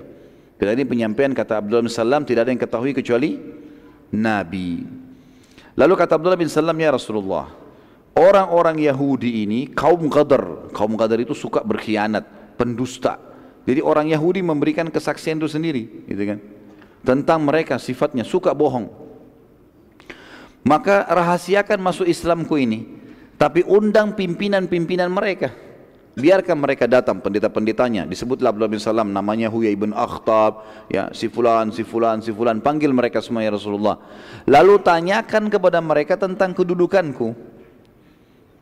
Setelah tanyakan kedudukanku, baru kemudian Anda ya uh, menyampaikan kalau aku sudah masuk Islam. Kata Nabi SAW, baiklah, diundanglah. Ini masih di hari-hari pertama mas masuk di Madinah ya. Sudah langsung didakwahi orang-orang Yahudi itu. Maka menyurat oleh Nabi SAW, bukan menyurat, dipanggil orang-orang Yahudi pimpinannya silakan temui Nabi Muhammad SAW. Datanglah mereka. Padahal mereka datang ke masjid, Abdullah bin Salam disembunyikan oleh Nabi SAW di belakang tembok masjid. Kemudian karena waktu itu tembok masjid saya bilang tadi masih sangat sederhana, maka orang kalau bicara dari dalam kedengaran di luar, atau orang dari luar kedengaran di dalam. Apalagi masjid Nabi SAW waktu itu sengaja tidak dibuatin atap. Karena kalau udara panas-panas sekali Madinah, gitu kan? Dan ini juga sebabnya kenapa Nabi SAW pernah bersabda dalam salah satu kejadian di Madinah, dan ini hadis jangan disalahfahami, waktu itu panas sekali. Kata Nabi SAW, terlambatkan lambatkan sedikit sholat duhur ini, agar panas mulai redah. Dan itu kejadiannya satu kali itu gitu kan? Banyak orang mengatakan kalau gitu duhur sengaja ditunda. Bukan. Nah ini harus difahamin dulu. Maka datang orang-orang Yahudi. Kata Nabi SAW wahai Yahudi bertakwalah kepada Allah kalian tahu saya utusan Allah kalian orang yang paling tahu di muka bumi yang paling tahu Nabi SAW adalah mereka sampai Allah mengatakan dalam Al-Quran A'udhu billahi minasyaitonirrajim ya'rifunahu kama ya'rifuna abna'ahum mereka sangat mengenal Nabi Muhammad SAW seperti mereka mengenal anak mereka sendiri. Mereka tahu betul seperti kita kenal anak kita tahu kalau ini Nabi. Saking luar biasa terincikan dalam Taurat itu. Kata Nabi SAW, kalian orang yang paling mengenalku dan tahu kenapa kalian tidak beriman. Berimanlah. Serentak mereka katakan kami nggak mau beriman karena kau bukan dari Bani Israel. Ini kebodohan saja ya. Jadi Nabi Ibrahim alaihissalam punya dua orang istri kita sudah tahu Sarah dan Hajar. Sarah punya anak namanya Hah? Ini kalau begini saya nggak datang lagi bulan depan. Musuhan aja deh. Ishak, Nabi Ishak. Istri kedua Hajar, siapa nama anaknya? Ismail. Ma Masya Allah, ini bagus. Ismail salam dihafal karena selalu bahas masalah sembelihan ya. nah, Ishak ini alaihissalam punya anak namanya Yakub. Yakub ini nama lainnya Israel. Maka kalau dikatakan Bani Israel, Bani artinya keturunan, keturunan Yakub. Jadi nama negara Israel sekarang itu namanya Nabi Yakub sebenarnya, gitu kan? Makanya kebanyakan ulama mengatakan panggil negara Yahudi, jangan negara Israel. Karena menggunakan nama Nabi sebenarnya, gitu kan? Dan mereka tidak mengikuti, mereka malah merampas, gitu kan?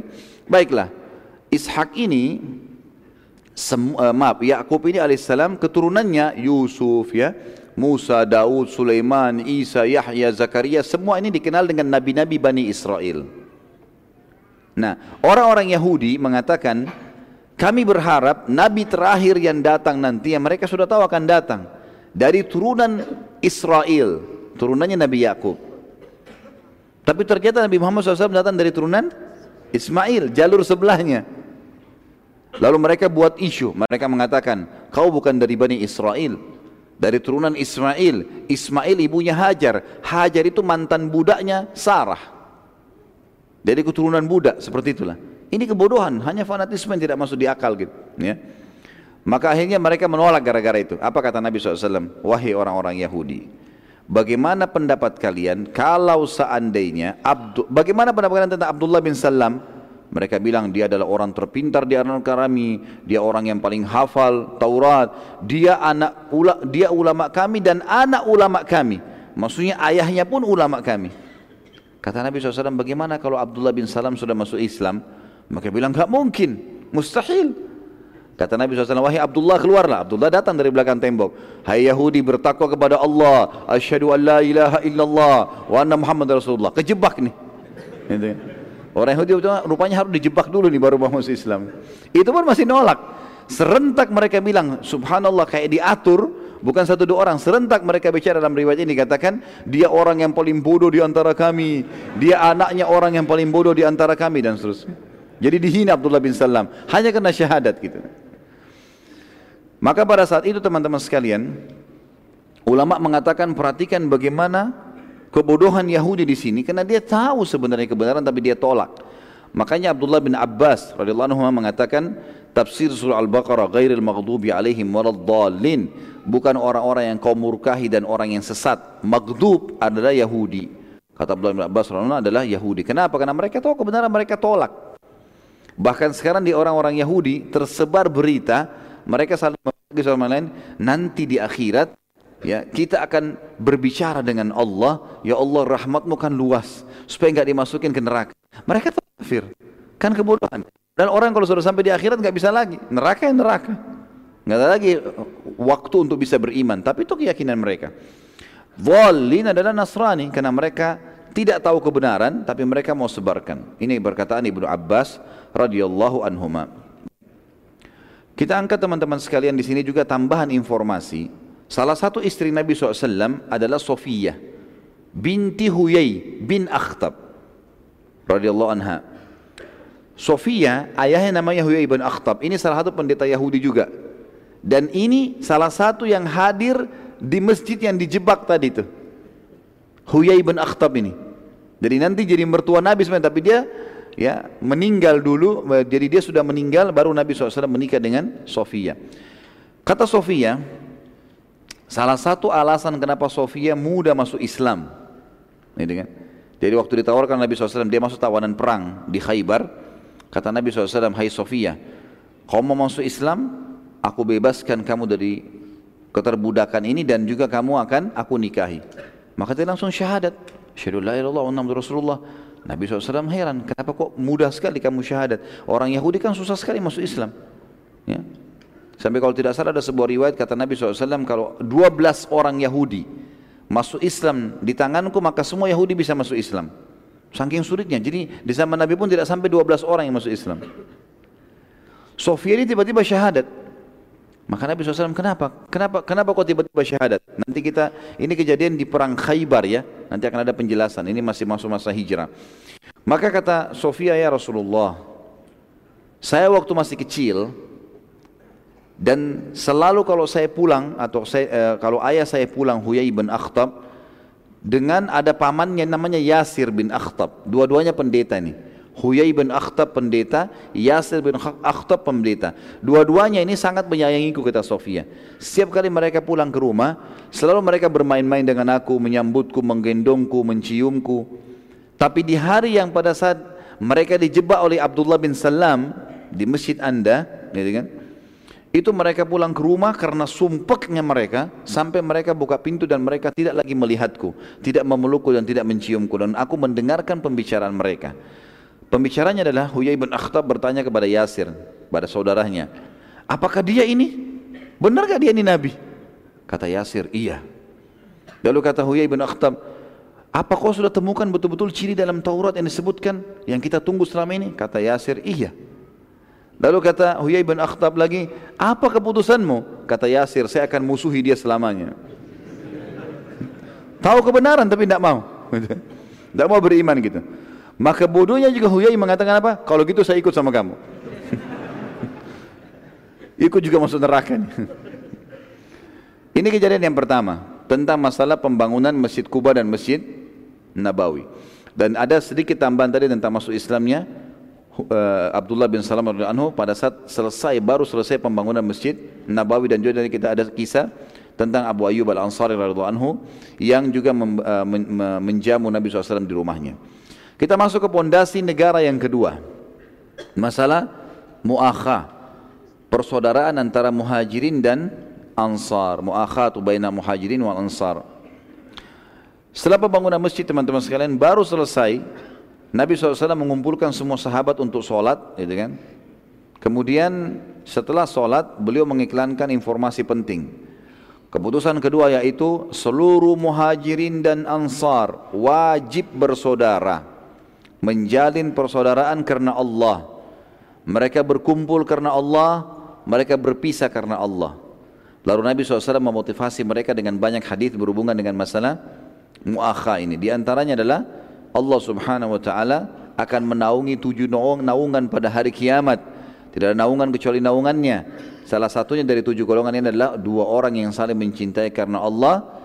Mereka saling dekat satu sama lain bersahabat karena lihat sahabatnya ini ibadahnya luar biasa dengan Allah dan berpisah karena Allah. Kalau saudaranya ini berbuat dosa, maksiat diingatkan tidak mau maka dia tinggalkan karena Allah. Kemudian juga hadis Nabi SAW yang masyhur, gitu kan? Allah SWT akan berfirman pada hari kiamat, mana orang yang saling mencintai karenaku. Hari ini aku akan naungi mereka di bawah naungan, tidak ada naungan kecuali naunganku. Juga hadis Nabi SAW yang lain. Kata Nabi SAW, sesungguhnya Allah akan menyiapkan mimbar di hari kiamat. Mimbar yang penuh dengan cahaya. Sampai para nabi-nabi dan para syuhada cemburu melihat mimbar itu. Maka uh, Nabi SAW, para sahabat mengatakan, ya Rasulullah, mimbar siapakah itu? Kata Nabi SAW itu mimbar yang disiapkan untuk orang yang saling mencintai karena Allah. Makanya perlu teman-teman sekalian, antum mencari sesama jenis, laki-laki sama laki-laki, perempuan sama perempuan. Siapa di antara teman-teman kita ini yang lebih soleh, lebih baik, ya, ibadahnya kepada Allah, lebih tinggi ilmunya, lalu kita datang kepadanya dan mengucapkan, Uhibbuka fillah, aku mencintai kamu karena Allah. Ini sunnah. Sebab ada pernah sahabat yang mengatakan di hadapan Nabi SAW, Ya Rasulullah, saya suka orang ini, saya cintai karena Allah. Karena orang itu sholatnya khusyuk, bagus ibadahnya. Kata Nabi SAW, kejar dia dan ucapkan di hadapannya. Jadi dia mengucapkan kalimat itu. Ini sunnah Nabi SAW. Dan ukhuwah dalam Islam ada dua macam. Ada ukhuwah ammah, ukhuwah yang sifatnya umum. Semua muslim wajib kita hormati, kita cintai. Dan ada ukhuwah khasah ada ukhuwah yang khusus ya. Ini hanya terjadi pada orang-orang tertentu yang kita pilih saja. Nah Nabi SAW menerapkan kedua jenis ukhuwah ini. Semua muslim saudara. Keluarlah hadis Nabi SAW juga. Kullu muslimin ala muslimin haram damuhu wa irduhu wa malu. Semua muslim dan muslim lain hukumnya haram, tidak boleh saling mengganggu. Baik itu jiwanya, ya, fisiknya nggak boleh sakiti, hartanya dan juga kehormatannya. Maka banyak sekali hadis-hadis Nabi SAW yang keluar pada satu dan dimotivasi para sahabat untuk saling mencintai karena Allah. Ada di antara sahabat yang milih sendiri teman-temannya jadi, jadi sahabatnya, muhajirin dan ansar ya. Jadi bukan ansar sama ansar, tapi muhajirin sama ansar pada saat itu untuk menarik agar orang-orang muhajirin tidak dianggap orang yang nomor dua di Madinah bersaudara. Ada juga yang Nabi SAW tunjuk di antara kisah yang paling masyur adalah kisahnya dua orang sahabat Nabi yang mulia, dua-duanya orang kaya raya. Abdurrahman ibn Auf radhiyallahu anhu sahabat Nabi yang kaya raya di Mekah, terkenal dengan kekayaannya dan dia termasuk orang yang selevel dengan Abu Bakar, dengan Uthman bin Affan radhiyallahu anhu ajma'in. Ini orang-orang kayanya Mekah, miliardernya Mekah. Tapi waktu dia mau hijrah ke Madinah teman-teman sekalian, Orang-orang Mekah menahan seluruh hartanya, bahkan istri anaknya pun tidak ada yang ikut dengannya. Jadi dia hijrah dengan badan di badannya sendiri, meninggalkan seluruh hartanya pada saat itu. Semua ditinggalkan.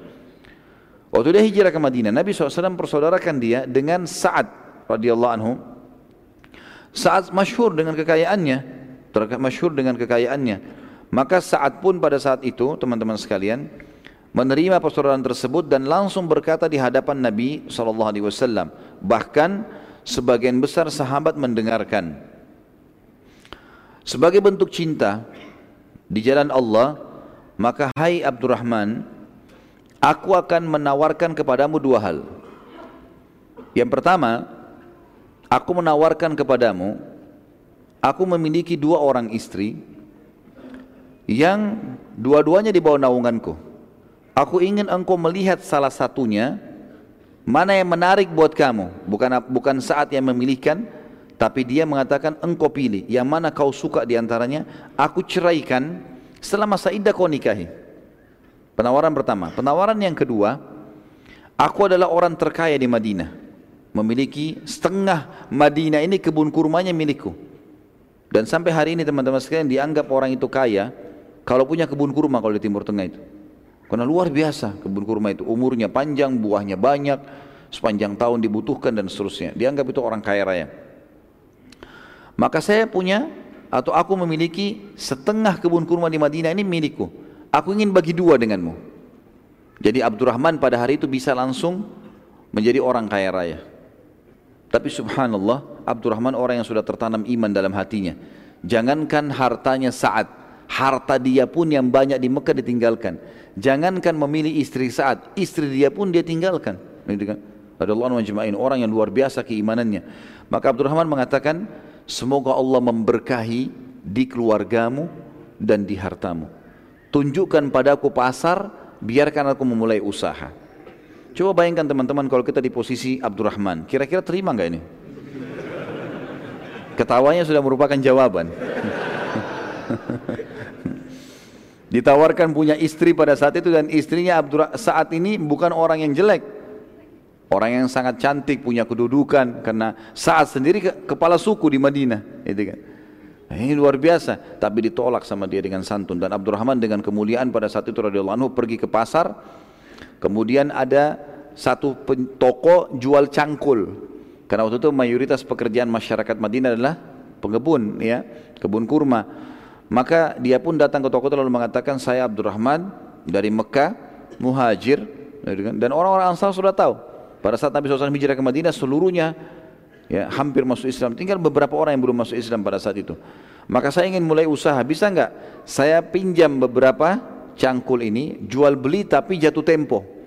Saya bayar besok.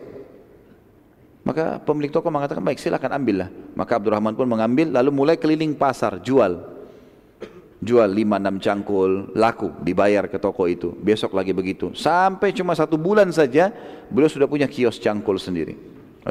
Sampai Nabi SAW memuji Abdurrahman dalam riwayat sahih mengatakan, sungguh kalau Abdurrahman menjual genggam tanah, niscaya dia akan untung. Karena cerdasnya dalam berdagang radhiyallahu anhu dan satu-satunya sahabat yang punya ide untuk membuat dan membangun pasar adalah Abdurrahman anhu. Beliau melihat pasar di Madinah begitu-begitu saja terus. Maka beliau melihat ada banyak lahan tidak terpakai. Beliau datang izin kepada Nabi SAW, ya Rasulullah lahan ini tidak ada yang tidak pemiliknya. Lahan kosong begitu saja. Bagaimana bisa enggak saya buat pasar? Nabi SAW silahkan. Dia bangunlah Abdurrahman yang bangun kios-kiosnya, ya, tempat-tempatnya. Kemudian dia mengajak, Hai muslimin siapa yang mau pakai pasar ini silahkan. Gratis nggak ada pembayaran apa-apa, silakan dipakai. Ya. Kalau misalnya ada yang punya keuntungan dari perdagangan dan mau memberikan kepada kami bagi hasil kami menerima. Seperti itulah. Tapi kalau tidak mau bayar juga nggak masalah.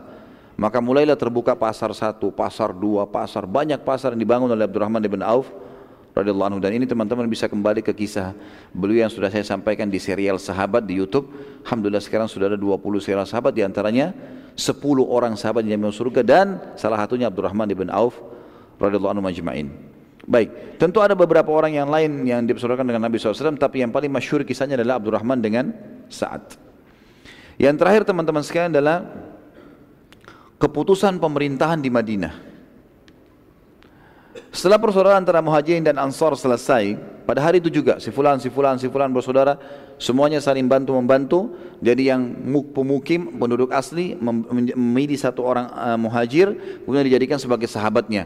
Boleh tinggal di rumahnya, bersahabat sama dia, dia penuhi kebutuhannya, diberikan modal usaha, pokoknya menjadi sahabat dekatnya. Maka Nabi SAW mengeluarkan instruksi yang ketiga, dan keputusan yang ketiga itu keputusan pemerintahan di Madinah. Maka keluarlah pada saat itu piagam yang masyur dengan piagam Madinah. Ya, kesepakatan antara Nabi SAW dengan orang-orang kafir di Madinah, baik itu orang Yahudi ataupun orang-orang dari asli Madinah yang belum masuk Islam. Di antara isi piagam itu adalah mereka harus tidak saling mengganggu satu sama yang lain. Tidak saling mengganggu satu sama yang lain. Dan ya, uh, mereka harus sama-sama membela Madinah bila diserang oleh musuh. Jadi agama masing-masing berjalan, lakum dinukum waliyadin. Kemudian juga keputusan di Madinah saling saling sama-sama bekerja sama kalau Madinah diserang. Keputusan yang lain dari piagam Madinah teman-teman sekalian adalah bahwasanya siapa pun orang-orang Mekah dari Quraisy yang masuk ke Madinah tidak boleh dijamu dan tidak boleh melindungi mereka. Kalau ada orang-orang Mekah datang, kan ini ceritanya muslimin hijrah ke Madinah karena apa? Karena disiksa di Mekah kan? Dirampas hartanya, didolimi, kita sudah tahu kisah beberapa sahabat yang pernah kita sampaikan disiksa, ada yang ditusuk perutnya kayak kisah Sumayyah. Abu Jahal tuannya pada saat itu pegang tombak dengan apa namanya kepala tombak yang tajam sambil dilihatkan di mata Sumayyah. Kalau kau tidak mau tinggalkan agama Muhammad, saya akan tusuk perutmu pelan-pelan. Dia waktu itu Sumayyah lagi hamil, gitu kan, radhiyallahu anha. Jadi bukan ditusuk mati, enggak, ditusuk pelan-pelan sampai mati. Kalau kau tidak mau tinggalkan, Sumayyah tidak mau, sampai dibunuh oleh, oleh Abu Jahal. Jadi penindasan yang luar biasa ini penyiksaan. Abdurrahman ibn Auf seluruh hartanya diambil. Begitu juga dengan sahabat-sahabat Nabi yang lain. Di antaranya Abu Bakar, di antaranya Uthman bin Affan banyak yang sudah jadi kaya miliardernya Mekah diambil semua hartanya. Maka Nabi SAW ingin menunjukkan kepada mereka perilaku zalim kalian ini akan terjadi juga hal yang sama. Sekarang kami sudah punya komunitas, maka seluruh penduduk Mekah, Quraisy yang kafir ya, kalau yang beriman datang lain. Kalau yang kafir datang ke Madinah tidak ada jaminan bagi dia. Tidak boleh dijamu, tidak boleh diajak ngobrol, tidak boleh dilindungi.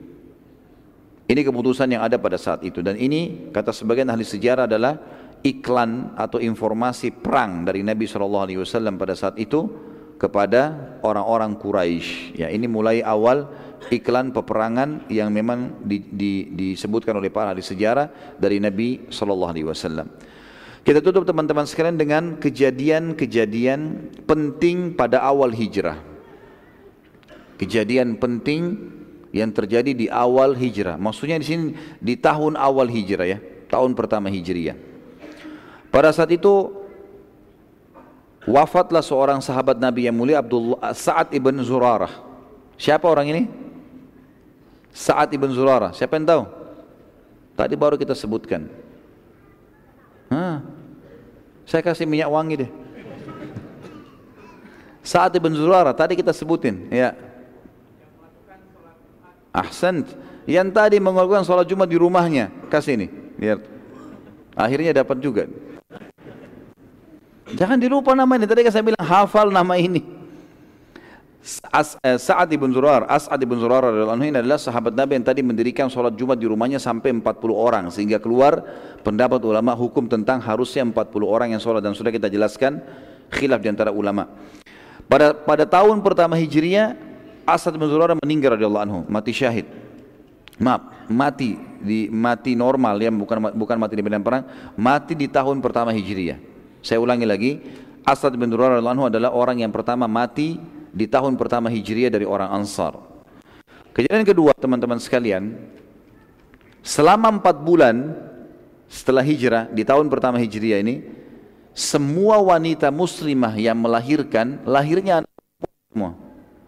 Enggak ada anak laki-laki. Tiap hari ada wanita-wanita muslimah melahirkan tapi semua perempuan, empat bulan. Sampai lahir puluhan orang pada saat itu, semuanya perempuan. Orang-orang Yahudi sebarin isu. Mereka bilang apa? Kalau kami telah menyihir kaum muslimin sehingga tidak ada lagi keturunan laki-lakinya. Bohong, isu bohong gitu kan. Tapi dengan hikmah Allah empat bulan memang tidak ada anak laki-laki. Setiap melahirkan perempuan, setiap melahirkan perempuan. Sampai akhirnya tiba Zubair bin Awam dan istrinya Asma binti Abi Bakar radhiyallahu anhu ajma'in. Baru hijrah dari Mekah nih. Asma lagi hamil besar. Asma lagi hamil besar radhiyallahu anha. Pas tiba di Madinah, berapa hari kemudian melahirkan dan subhanallah anaknya laki-laki. Lalu dibawa kepada Nabi SAW, anaknya Zubair dan Asma radhiyallahu anha diberikan nama Abdullah yang masyhur dengan Abdullah bin Zubair radhiyallahu ajma'in. Baik Abdullah bin Zubair dibawa kepada Nabi SAW lalu Nabi SAW sangat gembira dan beliau pun mentahniknya memberikan kepadanya kurma yang dikunyahkan lalu ditembakkan langit-langitnya maka awal yang masuk ke dalam perut Abdullah adalah air liur Nabi SAW. Dan Nabi SAW yang memberikan nama Abdullah dan sekaligus memberikan Abdullah kepada para sahabat untuk digotong keliling Madinah dan dilewatkan di pemukiman orang-orang Yahudi kalau ternyata apa yang isu mereka sebar selama ini dusta. Kalau muslimin sudah memiliki keturunan laki-laki dan mereka sambil bertakbir melewatin pemukiman orang-orang Yahudi. Tentu Abdullah bin Zubair ini teman-teman sekalian adalah sahabat Nabi yang mulia yang terbunuh pada saat itu di Mekah ya. Dibunuh oleh seseorang yang bernama Hajjaj. Ya. Hajjaj bin Yusuf, dia yang membunuh Abdullah bin Zubair. Jadi pada saat Muawiyah meninggal mati, teman-teman sekalian, ada beberapa sahabat Nabi yang masih muda, umurnya waktu itu masih 40-an, di bawah 40 tahun.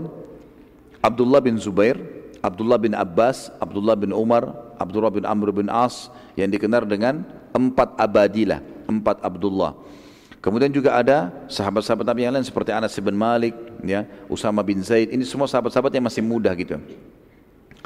Waktu Muawiyah meninggal dunia, Muawiyah menulis wasiat untuk menunjuk anaknya dia yang bernama Yazid menjadi menjadi khalifah.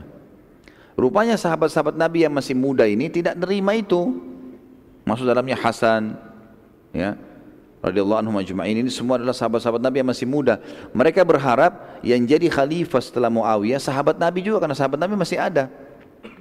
Tapi sudah terlanjur masyarakat Syam membaiat Yazid. Abdullah bin Zubair radhiyallahu anhu majma'in ini pergi ke Mekah, tinggalkan Madinah menuju ke Mekah lalu kemudian dia dia dia mengiklankan dirinya sebagai khalifah muslimin juga. Dan penduduk Hijaz, Mekah, Madinah Jeddah ini ini membaiat Abdullah bin Zubair. Maka pada saat itu terjadilah dua khalifah. Di negeri Syam ada Yazid, di wilayah Hijaz ada Abdullah bin Zubair. Sempat memimpin beberapa waktu pada saat itu. Abdullah bin Umar dan sahabat-sahabat Nabi yang lain mengingatkan Abdullah bin Zubair, sudahlah, jangan ribut tentang masalah politik seperti ini. Enggak usah ikut-ikutan. Yazid sudah dinobatkan terlebih dulu sebelum kamu, jadi enggak usah sekarang nobatkan diri. Dia bilang enggak bisa. Sahabat Nabi masih hidup, kenapa dia harus jadi khalifah? Gitu kan? Akhirnya tetap ngotot untuk jadi khalifah. Terjadi dapat saya lupa pada saat itu ya berapa tahun, berapa bulan, tapi cuma berapa bulan, tidak sempat eh, tahunan kalau tidak salah. Kemudian Yazid mengirim pasukan namanya ini dipimpin oleh Hajjaj bin Yusuf. Ini panglima perang yang sangat bejat pada saat itu. Dia datang menyerang Mekah. Abdullah bin Umar, Abdullah bin Abbas waktu itu tidak memilih siapa pun, tidak membaiat Yazid, tidak membaiat juga Abdullah bin Zubair, gitu kan. Sampai ada yang memang satu orang baru kemudian mereka milih. Pada saat itu terjadi peperangan sampai akhirnya Mekah berhasil ditaklukkan oleh Hajjaj dan pada saat itu bangunan Ka'bah sempat runtuh sebagian serta Abdullah bin Zubair terbunuh radhiyallahu anhu terbunuh. Lalu digantung jenazahnya di dekat Ka'bah. Pada saat itu sebagai iklan ini adalah pemberontak dan seterusnya. Maka Abdullah bin Umar radhiyallahu anhu waktu mendengarkan pasukan Yazid pasukan Hajjaj bertakbir dia mengatakan sungguh demi Allah kata Abdullah bin Umar demi Allah aku telah menyaksikan hari kelahirannya Abdullah bin Zubair ini. Dan hari terbunuhnya. Dia waktu lahir pertama Tadi waktu ayahnya hijrah Zubair dan Asma ke Madinah dan hilangnya fitnah atau isu Yahudi yang mengatakan kami sihir muslimin itu pada saat itu ya aku menyaksikan lahirnya. Dan aku tahu pada saat itu siapa yang bertakbir. Maksudnya para sahabat Nabi dan aku menyaksikan matinya sekarang dan aku tahu siapa yang bertakbir. Orang-orang yang jauh dari sahabat Nabi bukan sahabat-sahabat Nabi yang bertakbir orang-orang yang baru masuk Islam. Dan demi Allah yang bertakbir pada saat dia lahir lebih baik daripada yang bertakbir pada saat dia meninggal. Tapi di sini Abdullah bin Umar tidak memfonis siapa pun yang salah atau benar, tapi beliau hanya mengatakan kalimat tadi lalu beliau melihat jenazahnya Abdullah bin Zubair sambil berkata wahai ibnu Zubair bukankah saya sudah nasihatin kamu? Bukankah saya sudah nasihatin kamu? Terus saja begitu. Lalu Abdullah bin Umar pun kembali ke Madinah lalu membaiat Yazid. Mengatakan baiklah khilafah kepada Yazid. Tidak ada lagi sahabat yang boleh memberontak ataupun membantah ya, di sini khilafah yang sudah ada supaya tidak terjadi masalah bagi kaum muslimin. Ini termasuk tambahan saja tentang Abdullah bin Zubair tapi yang jelas saksi bahasan ayahnya Zubair bin Awam dan ibunya Asma binti Abi Bakar radhiyallahu anhu ayahnya dan ibunya Abdullah adalah uh, orang yang hijrah ke Madinah dan akhirnya mendapatkan anak laki-laki. Kejadian yang lain teman-teman sekalian pada saat awal hijriah itu Nabi SAW juga menikahi Aisyah radhiyallahu anha. Di tahun pertama Hijriah. Setelah Aisyah diajak atau hijrah sudah tiba di Madinah, maka di tahun pertama itulah Nabi SAW menikahi Aisyah. Juga kejadian yang lain, di awal tahun pertama Hijriah, perintah solat ditambah jumlah rakaatnya. Waktu pertama kasus solat Isra dan Mi'raj teman-teman sekalian, jumlah rakaat solat semuanya dua rakaat. Subuh dua, duhur dua, asar dua, maghrib dua, isya dua, semua sama dua. Dan di tahun pertama Hijriah turun wahyu mengubah itu. Yang tetap dalam rakaatnya adalah subuh saja dua rakaat. Duhur ditambah dua, asar tambah dua, maghrib tambah satu, isya tambah dua. Dan ini terjadi di tahun pertama Hijriyah. Juga pada saat itu terjadi teman-teman sekalian azan pertama kali dikumandangkan. Itu di awal Hijriyah. Ya, di awal Hijriyah. Jadi setelah diubahnya jumlah rakaat solat, belum ada wahyu yang menyampaikan bagaimana caranya muslimin untuk tahu waktu sholat sudah masuk kecuali dari tanda-tanda saja seperti sabda Nabi SAW, duhur itu adalah kalau seseorang berdiri di bawah matahari dan tidak terlihat bayangannya. Kalau kita berdiri, matahari ada di tengah-tengah kepala kita, jadi bayangan tidak terlihat itu waktu duhur. Waktu asar pada saat matahari sangat terang. Waktu maghrib pada saat terlihat awan merah dan waktu isya pada saat awan merah hilang dan subuh pada saat langit sudah bisa terlihat ya bukan gelap lagi seperti malam. Jadi ada ciri-cirinya. Maka para sahabat Cuma mengingat itu saja belum mereka kumpul untuk sholat berjamaah bersama Nabi SAW. Apalagi tidak ada mic seperti kita sekarang mengeraskan pengeras suara untuk manggil orang gitu. Maka pada saat itu teman-teman sekalian, Nabi SAW beristihad, belum ada wahyu turun, untuk memberikan tanda yang terbaik tentang sholat. Sampai dalam beberapa athar disebutkan, Nabi SAW sempat menyuruh sahabat untuk mencari lonceng yang digunakan oleh orang-orang Nasrani. Cari lonceng, biar lonceng juga dibunyiin, sholat sudah masuk waktu. Belum ada wahyu turun. Akhirnya sahabat pada nyari semua. Di Madinah nggak ada Nasrani. Orang Yahudi nggak pakai lonceng. Maka mereka tidak temukan. Akhirnya pada malam itu seorang sahabat Nabi yang mulia namanya Abdullah bin Zaid bin Tha'labah. Abdullah bin Zaid bin Tha'labah, sahabat Nabi yang mulia ini mimpi. Dia melihat dalam mimpinya ada seseorang jalan bawa lonceng. Lalu dia tanya, "Hai Tuan, mau nggak jual lonceng itu buat saya? Kata orang itu, untuk apa kau beli lonceng? Dia bilang, untuk panggilan solat kami. Maka orang itu pun berkata, maukah saya tunjukkan kepadamu lebih baik daripada lonceng ini? Kemudian dia mengatakan, Abdullah bin Zaid bin Thalib mengatakan, iya tentu saja mau. Lalu kemudian orang itu mengajarkan lafad azan yang kita tahu sekarang. Allah Akbar, Allah Akbar, la ilaha illallah dan seterusnya sampai la ilaha illallah. Maka dia pun segera bangun pada saat itu sebelum waktu subuh lalu pergi ke masjid mengatakan ya Rasulullah saya mimpi seperti ini. Kata Nabi SAW sungguh itu mimpi yang baik. Ajarkan ya, ajarkan lafat itu kepada Bilal karena ada alasannya. Karena Bilal lebih indah suaranya darimu. Ya. Berarti muadzin harus suaranya yang bagus. Jangan buat orang tambah tidur. Ya, gitu. Suaranya azan itu makin membuat enak, indah, menarik orang untuk datang sholat gitu kan.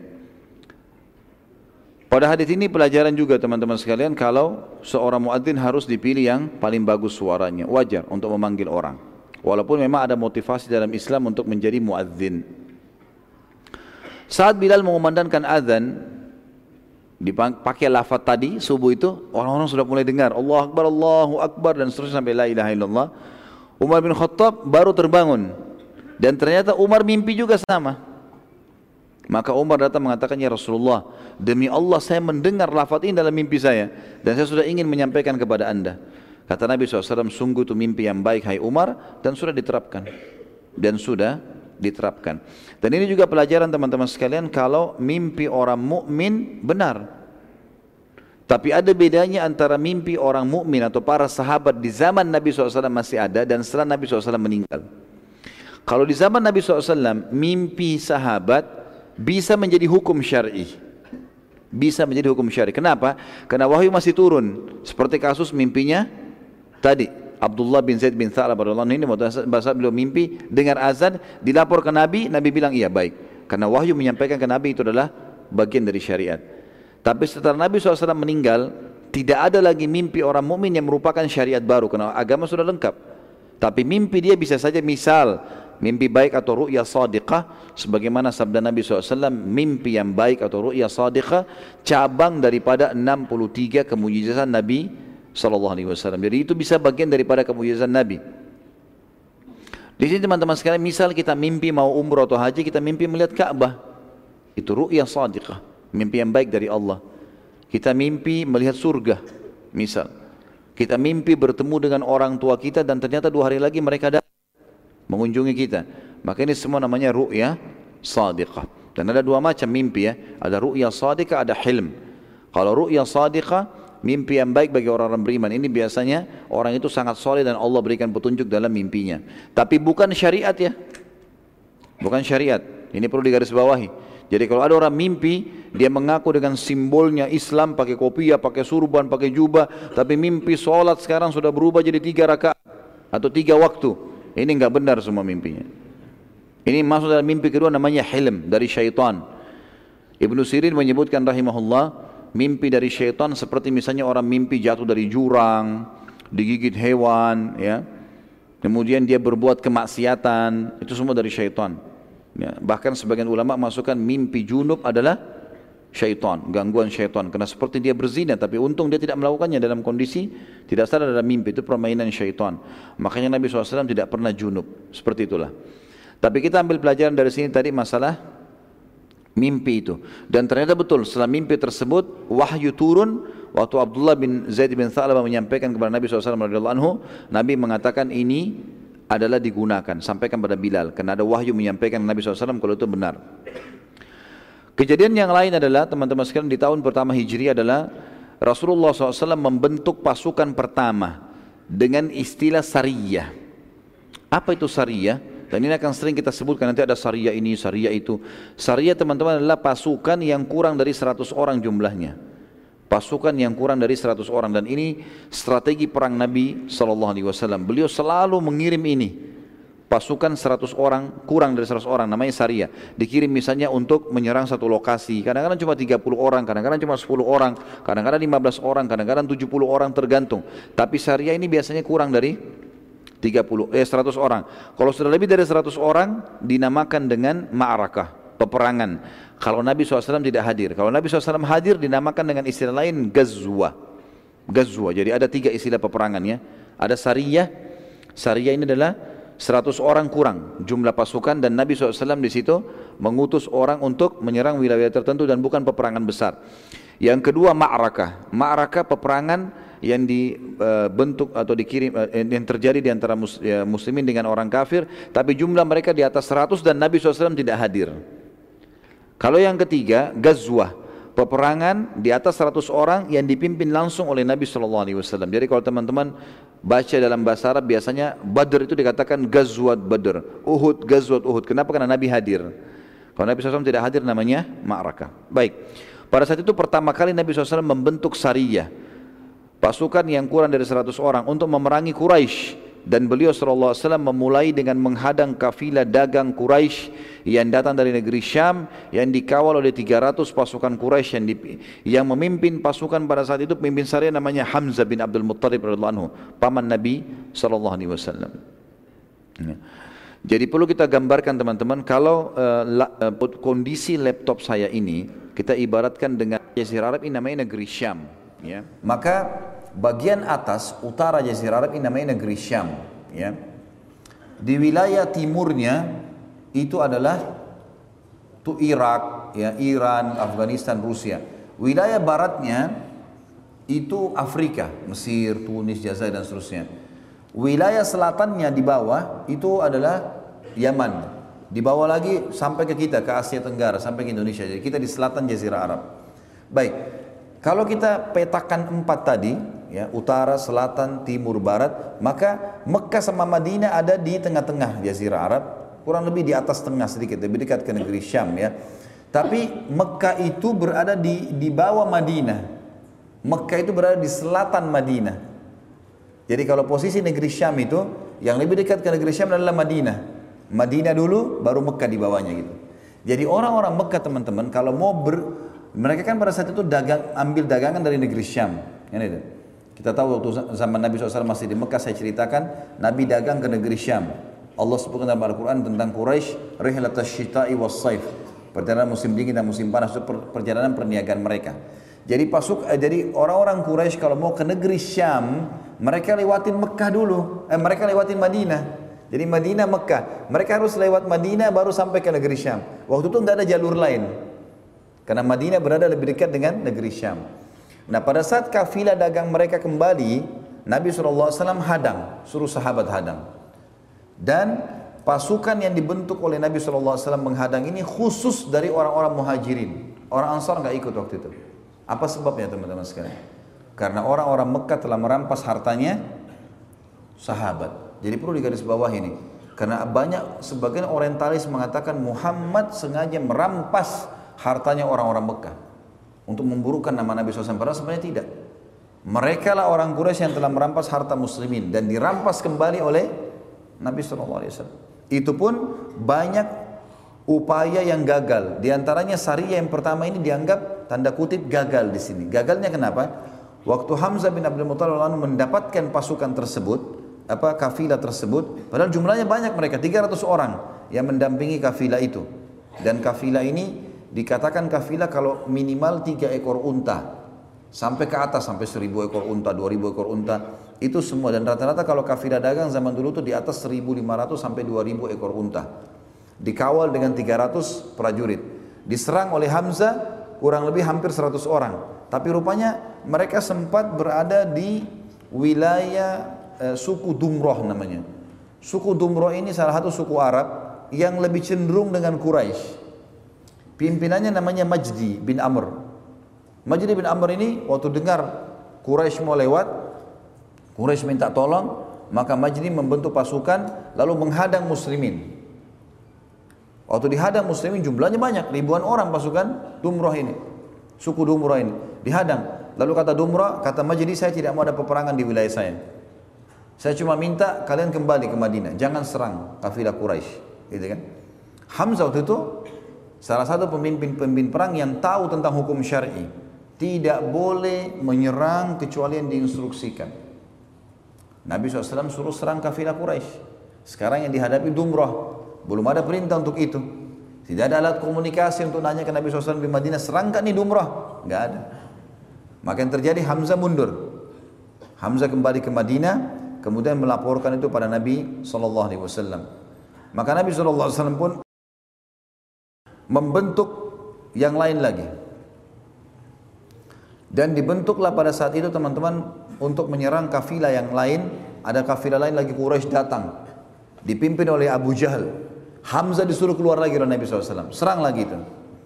Ternyata sama. Jadi ter, jadi antara kafilah dari negeri Syam ya lewat itu untuk memisahkan diri dari Madinah, mereka harus mutar dari samping Madinah kemudian sampai ke Mekah. Nah, di transisi jalan mutar ini di situlah suku Dumrah itu. Suku Dumrah campur tangan lagi di sini yang kedua kali. Majdi keluar lagi, menahan lagi muslimin, tidak boleh sama sekali menyerang. Dan Nabi SAW juga tidak menginstruksikan pada Hamzah yang kedua kalinya untuk menyerang Dumrah. Kembali, mereka kembali. Pada bulan Syawal, Nabi SAW mengutus Sariyah yang ketiga yang dipimpin oleh Rubaidah bin Harith bin Abdul Muttalib. Di sini Nabi SAW kata ahli sejarah, sengaja memilih semuanya dari dari orang Quraisy sekali lagi untuk membuktikan kalau beliau bukan ingin merampas harta begitu saja tapi untuk mengembalikan hak muslimin dari muhajirin. Kafilah yang sempat akan diserang ini dipimpin oleh Abu Sufyan dan dikawal oleh 200 pasukan.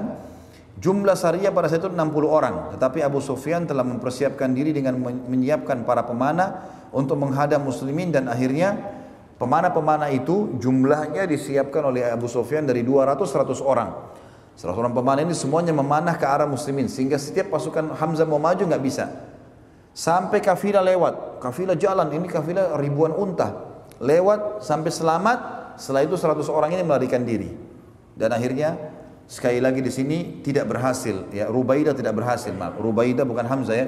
Rubaidah radhiyallahu tidak berhasil untuk menyerang. Itu bulan Syawal. Bulan Dzulqa'dah di tahun pertama Hijriah Nabi SAW menyiapkan lagi syariah baru dipimpin oleh Sa'ad bin Abi Waqqas. Jumlahnya cuma 20 orang menuju ke lokasi Khari Khari berjalan kaki tapi kafilah juga telah berlalu dan belum berhasil untuk menyerang kafilah. Jadi ini yang sudah keempat kalinya diserang kafilah tapi selalu lolos ya. Dan ini pelajaran juga teman-teman sekalian bagi kaum muslimin bahwasanya ya, Nabi SAW saja pada saat mengirim pasukan tidak selamanya berhasil. Dan itu hal yang biasa.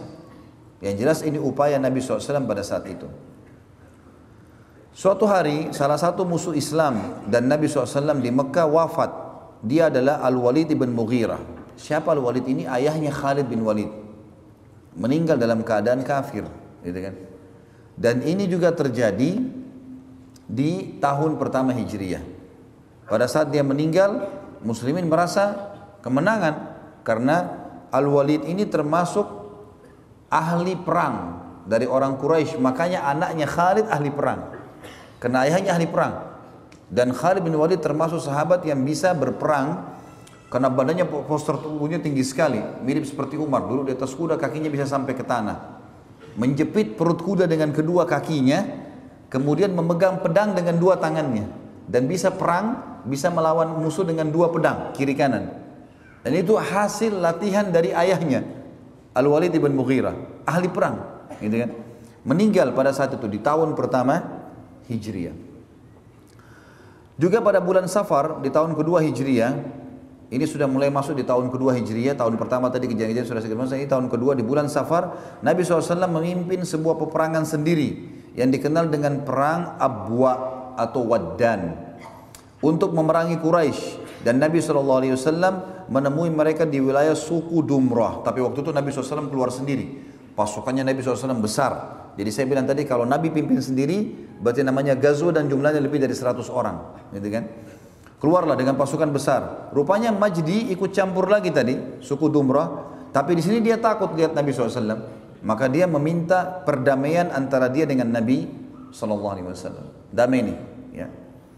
Pada bulan Rabiul Awal, bulan ketiga dari tahun kedua, sekali lagi Nabi SAW keluar memimpin pasukan sendiri yang dikenal dengan perang Buat. Tentu tadi di perang uh, uh, perang sebelumnya Ab, Abwa atau Waddan tidak berha, tidak terjadi peperangan karena terjadi damai antara Nabi SAW dengan Majdi. Di bulan Rabiul Awal sekali lagi Nabi SAW memimpin sendiri pasukan di peperangan yang bernama Perang Buat. Sejumlah 200 pasukan dengan tujuan menahan kafilah Quraisy yang terdiri dari 2.500 ekor unta dipimpin oleh Umayyah bin Khalaf tapi kafilah tersebut berhasil juga lolos setelah mendengar Nabi SAW mengejar kafilah. Pada bulan Jumadil Awal yang bernama ya juga terjadi peperangan Eh, diberi nama dengan peperangan Ashirah. Juga untuk menahan kafilah Quraisy dan negeri Syam, tepatnya di wilayah sama, eh, suku lain lagi namanya suku Mudlij, tapi kafilah Mudlij ikut campur dan akhirnya kafilah berhasil lolos dan Mudlij meminta perdamaian dengan Nabi SAW yang juga pada saat itu Nabi SAW memimpin langsung. Jadi sebelum perang Badar ini teman-teman, perang Badar kan nanti tahun 2 Hijriah di bulan Ramadan. Ya. Ini semua prosesi terjadi sebelum terjadinya perang Badar karena banyak orang menganggap perang Badar perang pertama. Padahal sebenarnya itu peperangan yang kesekian kali yang terjadi bersama Nabi SAW tapi memang yang terjadi kontak fisik itu di perang Badar. Nanti kita akan bahas masalah itu. Jadi ini semua kejadian-kejadian. Sekarang bulan Jumadil Awal Nabi SAW keluar lagi dikenal dengan perang Ashira tapi juga sama bertemu dengan pasukan uh, Nabi SAW dengan kafilah ini di suku Mudlij. Mudlij akhirnya meminta agar tidak jadi peperangan damai dengan Nabi SAW. Dan Nabi SAW sempat duduk di suku Mudlij di wilayah itu selama sebulan untuk menunjukkan kekuatan muslimin dan memastikan Mudlij tidak berkhianat. Beberapa hari setelah balik ke, ke Madinah dari mengepung atau uh, berusaha mengejar uh, kafilah Quraisy di suku Mudlij, Seseorang dari kafilah Fihri bernama Kishr bin Jabir al-Fihri menyerang perbatasan kota Madinah. Ada satu suku Arab dari suku uh, uh, Mud, uh, Fihri bernama Kisr ya, bin Jabir al-Fihri menyerang perbatasan kota Madinah dan mereka merampok kurma dan membunuh seorang dari Ansar. Mendengar kejadian tersebut Nabi SAW segera mengejar Kisir sampai ke wilayah Badr tapi ia berhasil melarikan diri dan Nabi SAW kembali ke Madinah.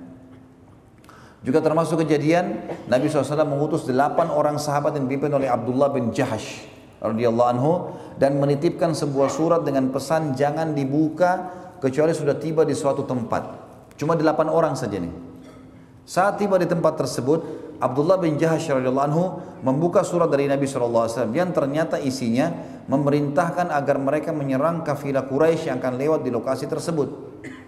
Pada saat itu Sa'ad bin Nabi Waqqas dan Utbah bin Ghazwan gantian menunggangi unta mereka. Unta mereka hilang dan mereka berdua sedang pergi mencari. Jadi kafilah ini kafilah yang kecil, maaf, Sariyah ini Sariyah kecil cuma 8 orang. Dan pada saat itu Abdullah bin Jahash pimpinannya Nabi SAW kasih surat mengatakan jangan kau buka surat ini kecuali di tempat tertentu. Disebutkan nama tempatnya, tapi dalam riwayat tidak disebutkan tempat itu ya. Disuruh di sana buka surat. Begitu dibuka surat ternyata isinya tunggu di sini sampai kafir Quraisy lewat, kemudian serang mereka. Delapan orang disuruh serang. Waktu itu ada di antara delapan orang yang satu unta mereka berdua. Saat bin Abi Waqqas dan Utbah bin Ghazwan radhiyallahu Rupanya waktu mereka istirahat untanya lari hilang. Keduanya pergi mengejar, berarti sisa enam orang. Sisa enam orang. Waktu sisa enam orang teman-teman sekalian ternyata kafilah lewat. Kafilah lewat. Dan pada saat itu tepatnya terjadi di akhir bulan Jumadil akhir ya dan di awal bulan Rajab. Kita tahu teman-teman sekalian, ada bulan yang dimuliakan dalam Islam ya. Ada bulan Rajab, Zulkaadah, Zulhijjah dan bulan Muharram. Ini Allah sebutkan dalam surah uh, At-Taubah ayat 36. Ya. A'udzu billahi minasyaitonir rajim. Inna iddat tashhuri indallahi 12 syahran fi kitabillah yauma khalaqas samawati wal minha arba'atun hurum. Al-ayat. Sesungguhnya di sisi Allah yang Maha Pemurah dan Maha Tinggi, ya, Allah menentukan bulan-bulan ada 12 sebagai hitung sebagai perhitungan bulan atau tahunan kalian. Semenjak diciptakan langit dan bumi dan di antaranya ada empat bulan yang dimuliakan. Itu adalah Rajab, Dzulqa'dah, Dzulhijjah dan bulan Muharram. Di awal Islam, empat bulan ini nggak boleh kita berperang. Di awal Islam. Dan orang-orang Quraisy juga yakin empat bulan ini mulia, nggak boleh perang. Ternyata waktu enam orang ini berada di lokasi menunggu kafilah Quraisy itu berada di akhir hari Jumadil Akhir. Besok ini masuk Rajab, satu Rajab. Pas masuk satu Rajab, terjadilah tadi. Sa'ad bin Abi Waqqas dan Utbah bin Ghazwan kehilangan unta, mereka pergi cari untanya. Belum kembali kafilah Quraisy lewat, tapi sudah masuk satu Rajab. Waktu itu hukum syar'i nggak boleh perang. Tetapi kondisinya adalah di sini ada surat Nabi SAW. Ada surat Nabi. Lewat kafilah serang. Mereka bingung, ini gimana nih? Serang atau enggak? Gitu kan. Pada saat itu, para sahabat juga rupanya mereka lupa, mereka tidak ingat apakah ini Rajab atau Sya'ban. Kalau bulan Sya'ban, bulan Rajab itu bukan bulan hurum, bukan bulan yang dilarang perang. Jadi Rajab terhimpit ya. Setelahnya Sya'ban, Ramadan, Syawal, ini tiga bulan tidak apa-apa berperang. Nanti masuk Zulkaadah, Zulhijjah, Muharram baru diharamkan lagi, gitu kan? Jadi sahabat kira ini sudah Sya'ban. Ternyata masuk satu Rajab. Lalu enam orang ini ternyata menyerang. Kafilah lewat diserang. Sudah kita serang saja. Surat Nabi SAW jelas. Diseranglah. Nah karena pada saat itu orang-orang Quraisy tidak sangka lokasi itu dianggap aman karena sudah dekat dengan Mekah. Diserang dan terbunuh satu orang dari kafir Quraisy yang bernama Amr bin Hadrami. Dan ini korban pertama yang mati di tangan kaum muslimin. Dan menawan dua orang. Dua orang sempat ditawan namanya Al-Hakam bin Kaisan dan Uthman bin Abdullah. Ditawan. Dan yang lain sempat melarikan diri. Serta keenam orang tersebut berhasil merebut semua kafilah. Jadi ada ribuan unta, semua berhasil diambil. Cuma enam orang ini. Dan ini kata para ulama, tanda kalau orang-orang kafir di kancah peperangan takut dengan muslimin. Memang selalu begitu, jumlahnya sedikit dan kalau sudah ada pecikan takbir umumnya mereka merasa kecil hati, ya, mereka dikalahkan. Enam orang berhasil merebut ribuan ekor unta dan menawan membunuh satu orang tadi Amr bin Hadrami dan menawan dua orang Al-Hakam bin Kaisan dan Uthman bin Abdullah. Lalu membawa kafilah pulang ke Madinah. Tetapi yang jadi masalah adalah penyerangan tersebut terjadi di bulan Rajab yang dilarang peperangan dan orang-orang Arab memuliakan juga bulan itu termasuk dalam syariatnya Nabi Ibrahim alaihissalam maka Quraisy lalu menyebarkan berita bahwa muslimin telah menghalalkan bulan bulan hurum juga menyurati Nabi SAW yang berisi engkau telah menghalalkan bulan hurum hai Muhammad lalu Nabi SAW menjawab tidak Tetapi telah terjadi kesalahpahaman, pasukanku mengira bulan Sya'ban telah masuk. Quraisy berkata, kalau demikian kembalikan tawanan kami. Kalau memang betul kesalahpahaman saja, kembalikan dua orang tawanan kami, Al-Hakam bin Kaisan dan Uthman bin Abdullah. Nabi SAW menjawab tidak. Kecuali bila sahabatku dua orang yang hilang juga sudah kembali. Sa'ad bin Abi Waqqas dan Utbah bin Ghazwan. Karena ini dua orang tadi kan lagi pergi cari untanya. Nabi khawatir jangan sampai dua orang ini ditawan oleh Quraisy. Kalau dua orang ini kembali, tawanan ini kami kembalikan. Beberapa hari kemudian ternyata kedua sahabat ini tiba di Madinah. Sa'ad bin Waqqas dan Utbah bin Ghazwan, maka Nabi SAW pun mengembalikan tawanan Quraisy tersebut. Dan dalam hal ini teman-teman sekalian, Allah Subhanahu wa taala menurunkan firman-Nya yang masyhur dalam surah Al-Baqarah ayat 217 sampai 218. A'udzu billahi minasyaitonir rajim. Bunyinya yas'alunaka 'anil syahril harami qitalin fi qul qitalun fihi kabir wa saddun 'an sabilillahi wa kufrun bihi wal masjidil haram wal masjidil harami wa ikhraju ahlihi minhu akbaru 'inda Allah wal fitnatu akbaru minal qatl ولا يزالون يقاتلونكم حتى يردوكم عن دينكم إن استطاعوا ومن يرتد منكم عن دينه فيمت وهو كافر فأولئك حبطت أعمالهم في الدنيا والآخرة وأولئك أصحاب النار هم فيها خالدون إن إن الذين آمنوا والذين هاجروا وجاهدوا في سبيل الله أولئك يرجون رحمة الله والله غفور رحيم Terjemahannya 217 mereka bertanya kepada Muhammad tentang berperang pada bulan Hurum. Bulan yang dimuliakan tadi empat bulan itu. Katakanlah berperang dalam bulan itu adalah dosa besar. Nggak boleh dilarang memang. Tetapi menghalangi manusia dari jalan Allah ya untuk beriman kafir kepada Allah menghalangi masuk ke Masjidil Haram dan mengusir penduduknya yang telah beriman dari sekitarnya lebih besar lebih besar dosanya di sisi Allah dan berbuat fitnah ya memfitnah kaum muslimin lebih besar daripada membunuh mereka tidak henti-hentinya hai Muhammad memerangi kamu sampai atau kalian sampai mereka dapat mengembalikanmu dan uh, pengikutmu dari agamamu kepada kekafiran. Seandainya mereka sanggup, barang siapa yang murtad di antara kalian dari agamanya lalu dia mati dalam keadaan kafir, maka mereka itulah yang sia-sia amalannya di dunia dan di akhirat dan mereka itu penghuni neraka, mereka akan kekal di dalamnya. Ayat 218. Sesungguhnya orang-orang yang beriman, orang-orang yang berhijrah dan berjihad di jalan Allah, mereka itu mengharapkan rahmat Allah dan Allah Maha Pengampun lagi Maha Penyayang. Kata para ulama, yang dimaksud dengan ayat ini adalah para sahabat yang enam orang tadi. Mereka tadi sebenarnya keluar berjihad, mereka bukan sengaja menyerang di bulan Rajab, mereka tidak faham kalau itu bulan Rajab, mereka pikir Syaban. Dan sepakat memang seperti itu, mereka lupa maka mereka pun menyerang dan itu mereka mau berjihad jalan Allah. Mereka tidak berdosa mereka mendapatkan rahmat dan pengampunan dari Allah.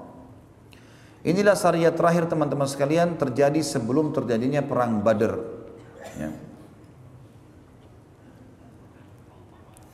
termasuk kejadian sebelum perang Badr adalah di awal tahun kedua Hijriah pengalihan kiblat yang tadinya menghadap Baitul Maqdis ke Masjidil Haram ke Masjidil Haram. Ini penutupan bahasan kita tentunya. Jadi kiblat dulu teman-teman sekalian itu menghadap ke Baitul Maqdis. Ke Masjid Aqsa. Yahudi Nasrani juga menjadikan itu sebagai kiblatnya dan sampai sekarang mereka menjadikan sebagai kiblatnya. Nabi SAW waktu di Mekah kalau sholat mencari sisi Ka'bah yang beliau sholat menghadap Ka'bah menghadap Baitul Maqdis. Karena beliau berharap sekali memang Ka'bah menjadi kiblat. Kembali seperti di zamannya Ibrahim alaihissalam di awal-awal bangun Ka'bah gitu kan? Karena awalnya begitu. Nanti di zaman Musa di zaman Isa alaihissalam baru teralihkan ke Baitul Maqdis.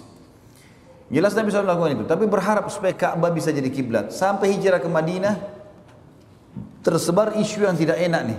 Dari siapa? Dari orang-orang Yahudi mereka bilang Muhammad tuh karang-karang agamanya. Buktinya mereka juga muslimin sholat menghadap sama kiblat kami.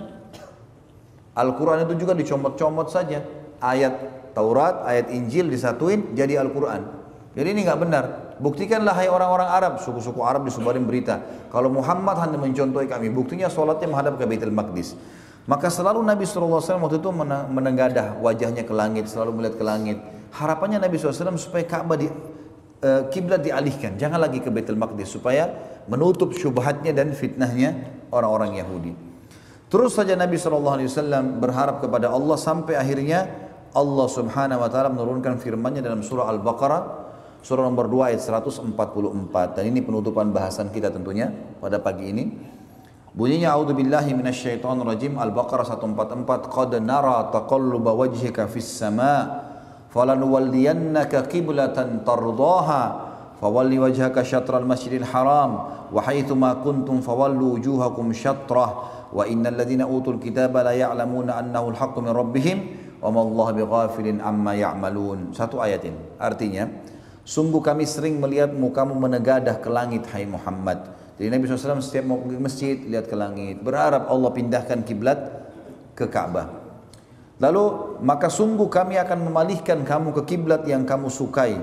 Mulai sekarang palingkanlah mukamu ke arah Masjidil Haram dan di mana saja kamu berada palingkanlah mukamu ke arahnya dan sesungguhnya orang-orang Yahudi dan Nasrani yang diberi Alkitab, Taurat dan Injil memang mengetahui bahwa berpaling ke Masjidil Haram adalah benar dari Tuhan mereka. Dan Allah sekali-kali tidak lengah dari apa yang mereka kerjakan. Ayat ini tentu mengandung banyak makna ya. Yang pertama pengalihan kiblat ya resmi pada saat itu kialing kiblat sampai ada satu suku yang kita kenal di Madinah suku ini kalau tidak namanya suku Amir Suku ini lagi menghadap Baitul Maqdis, lagi sholat asar. Turun ayat ini di waktu sebelum sholat duhur. Nabi SAW sholat Masjid Aqsa ke, ke Masjid Haram, sementara orang-orang ini masih sholat di Masjid Aqsa. Dan utusan Nabi SAW datang ke tempat mereka setelah atau sementara mereka sholat asar. Gitu kan? Lalu pengutusan Nabi SAW teriak dari luar mengatakan, wahai muslimin, sesungguhnya kiblat telah dialihkan ke Ka'bah. Maka mereka pun akhirnya di dua rakaat sholatnya ke Masjid Maqdis, dua rakaat mereka sholat ke Masjid Haram. Maka dikenal dengan Masjid Kiblatain. Masjid yang memiliki dua kiblat. Juga di sini dikatakan Allah SWT pastikan kalau ahli kitab teman-teman sekalian sangat tahu, sangat tahu kalau betul-betul ya Ka'bah itu rumah Allah. Dan Allah memastikan mereka ahli kitab tahu kalau itu betul petunjuk dari Tuhan. Pada saat itu teman-teman sekalian akhirnya seluruh orang Yahudi terdiam dan mereka tidak bisa lagi menyebarkan fitnah. Dan pada saat itu pula Allah subhanahu wa ta'ala memastikan Ka'bah menjadi kiblat resmi muslimin sampai hari kiamat.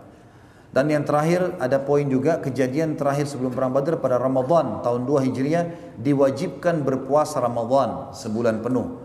Dan Nabi SAW memerintahkan muslimin untuk mengerjakan puasa pertama dalam Islam dan waktu terjadi perang Badar terjadi di bulan Ramadan mereka sementara puasa.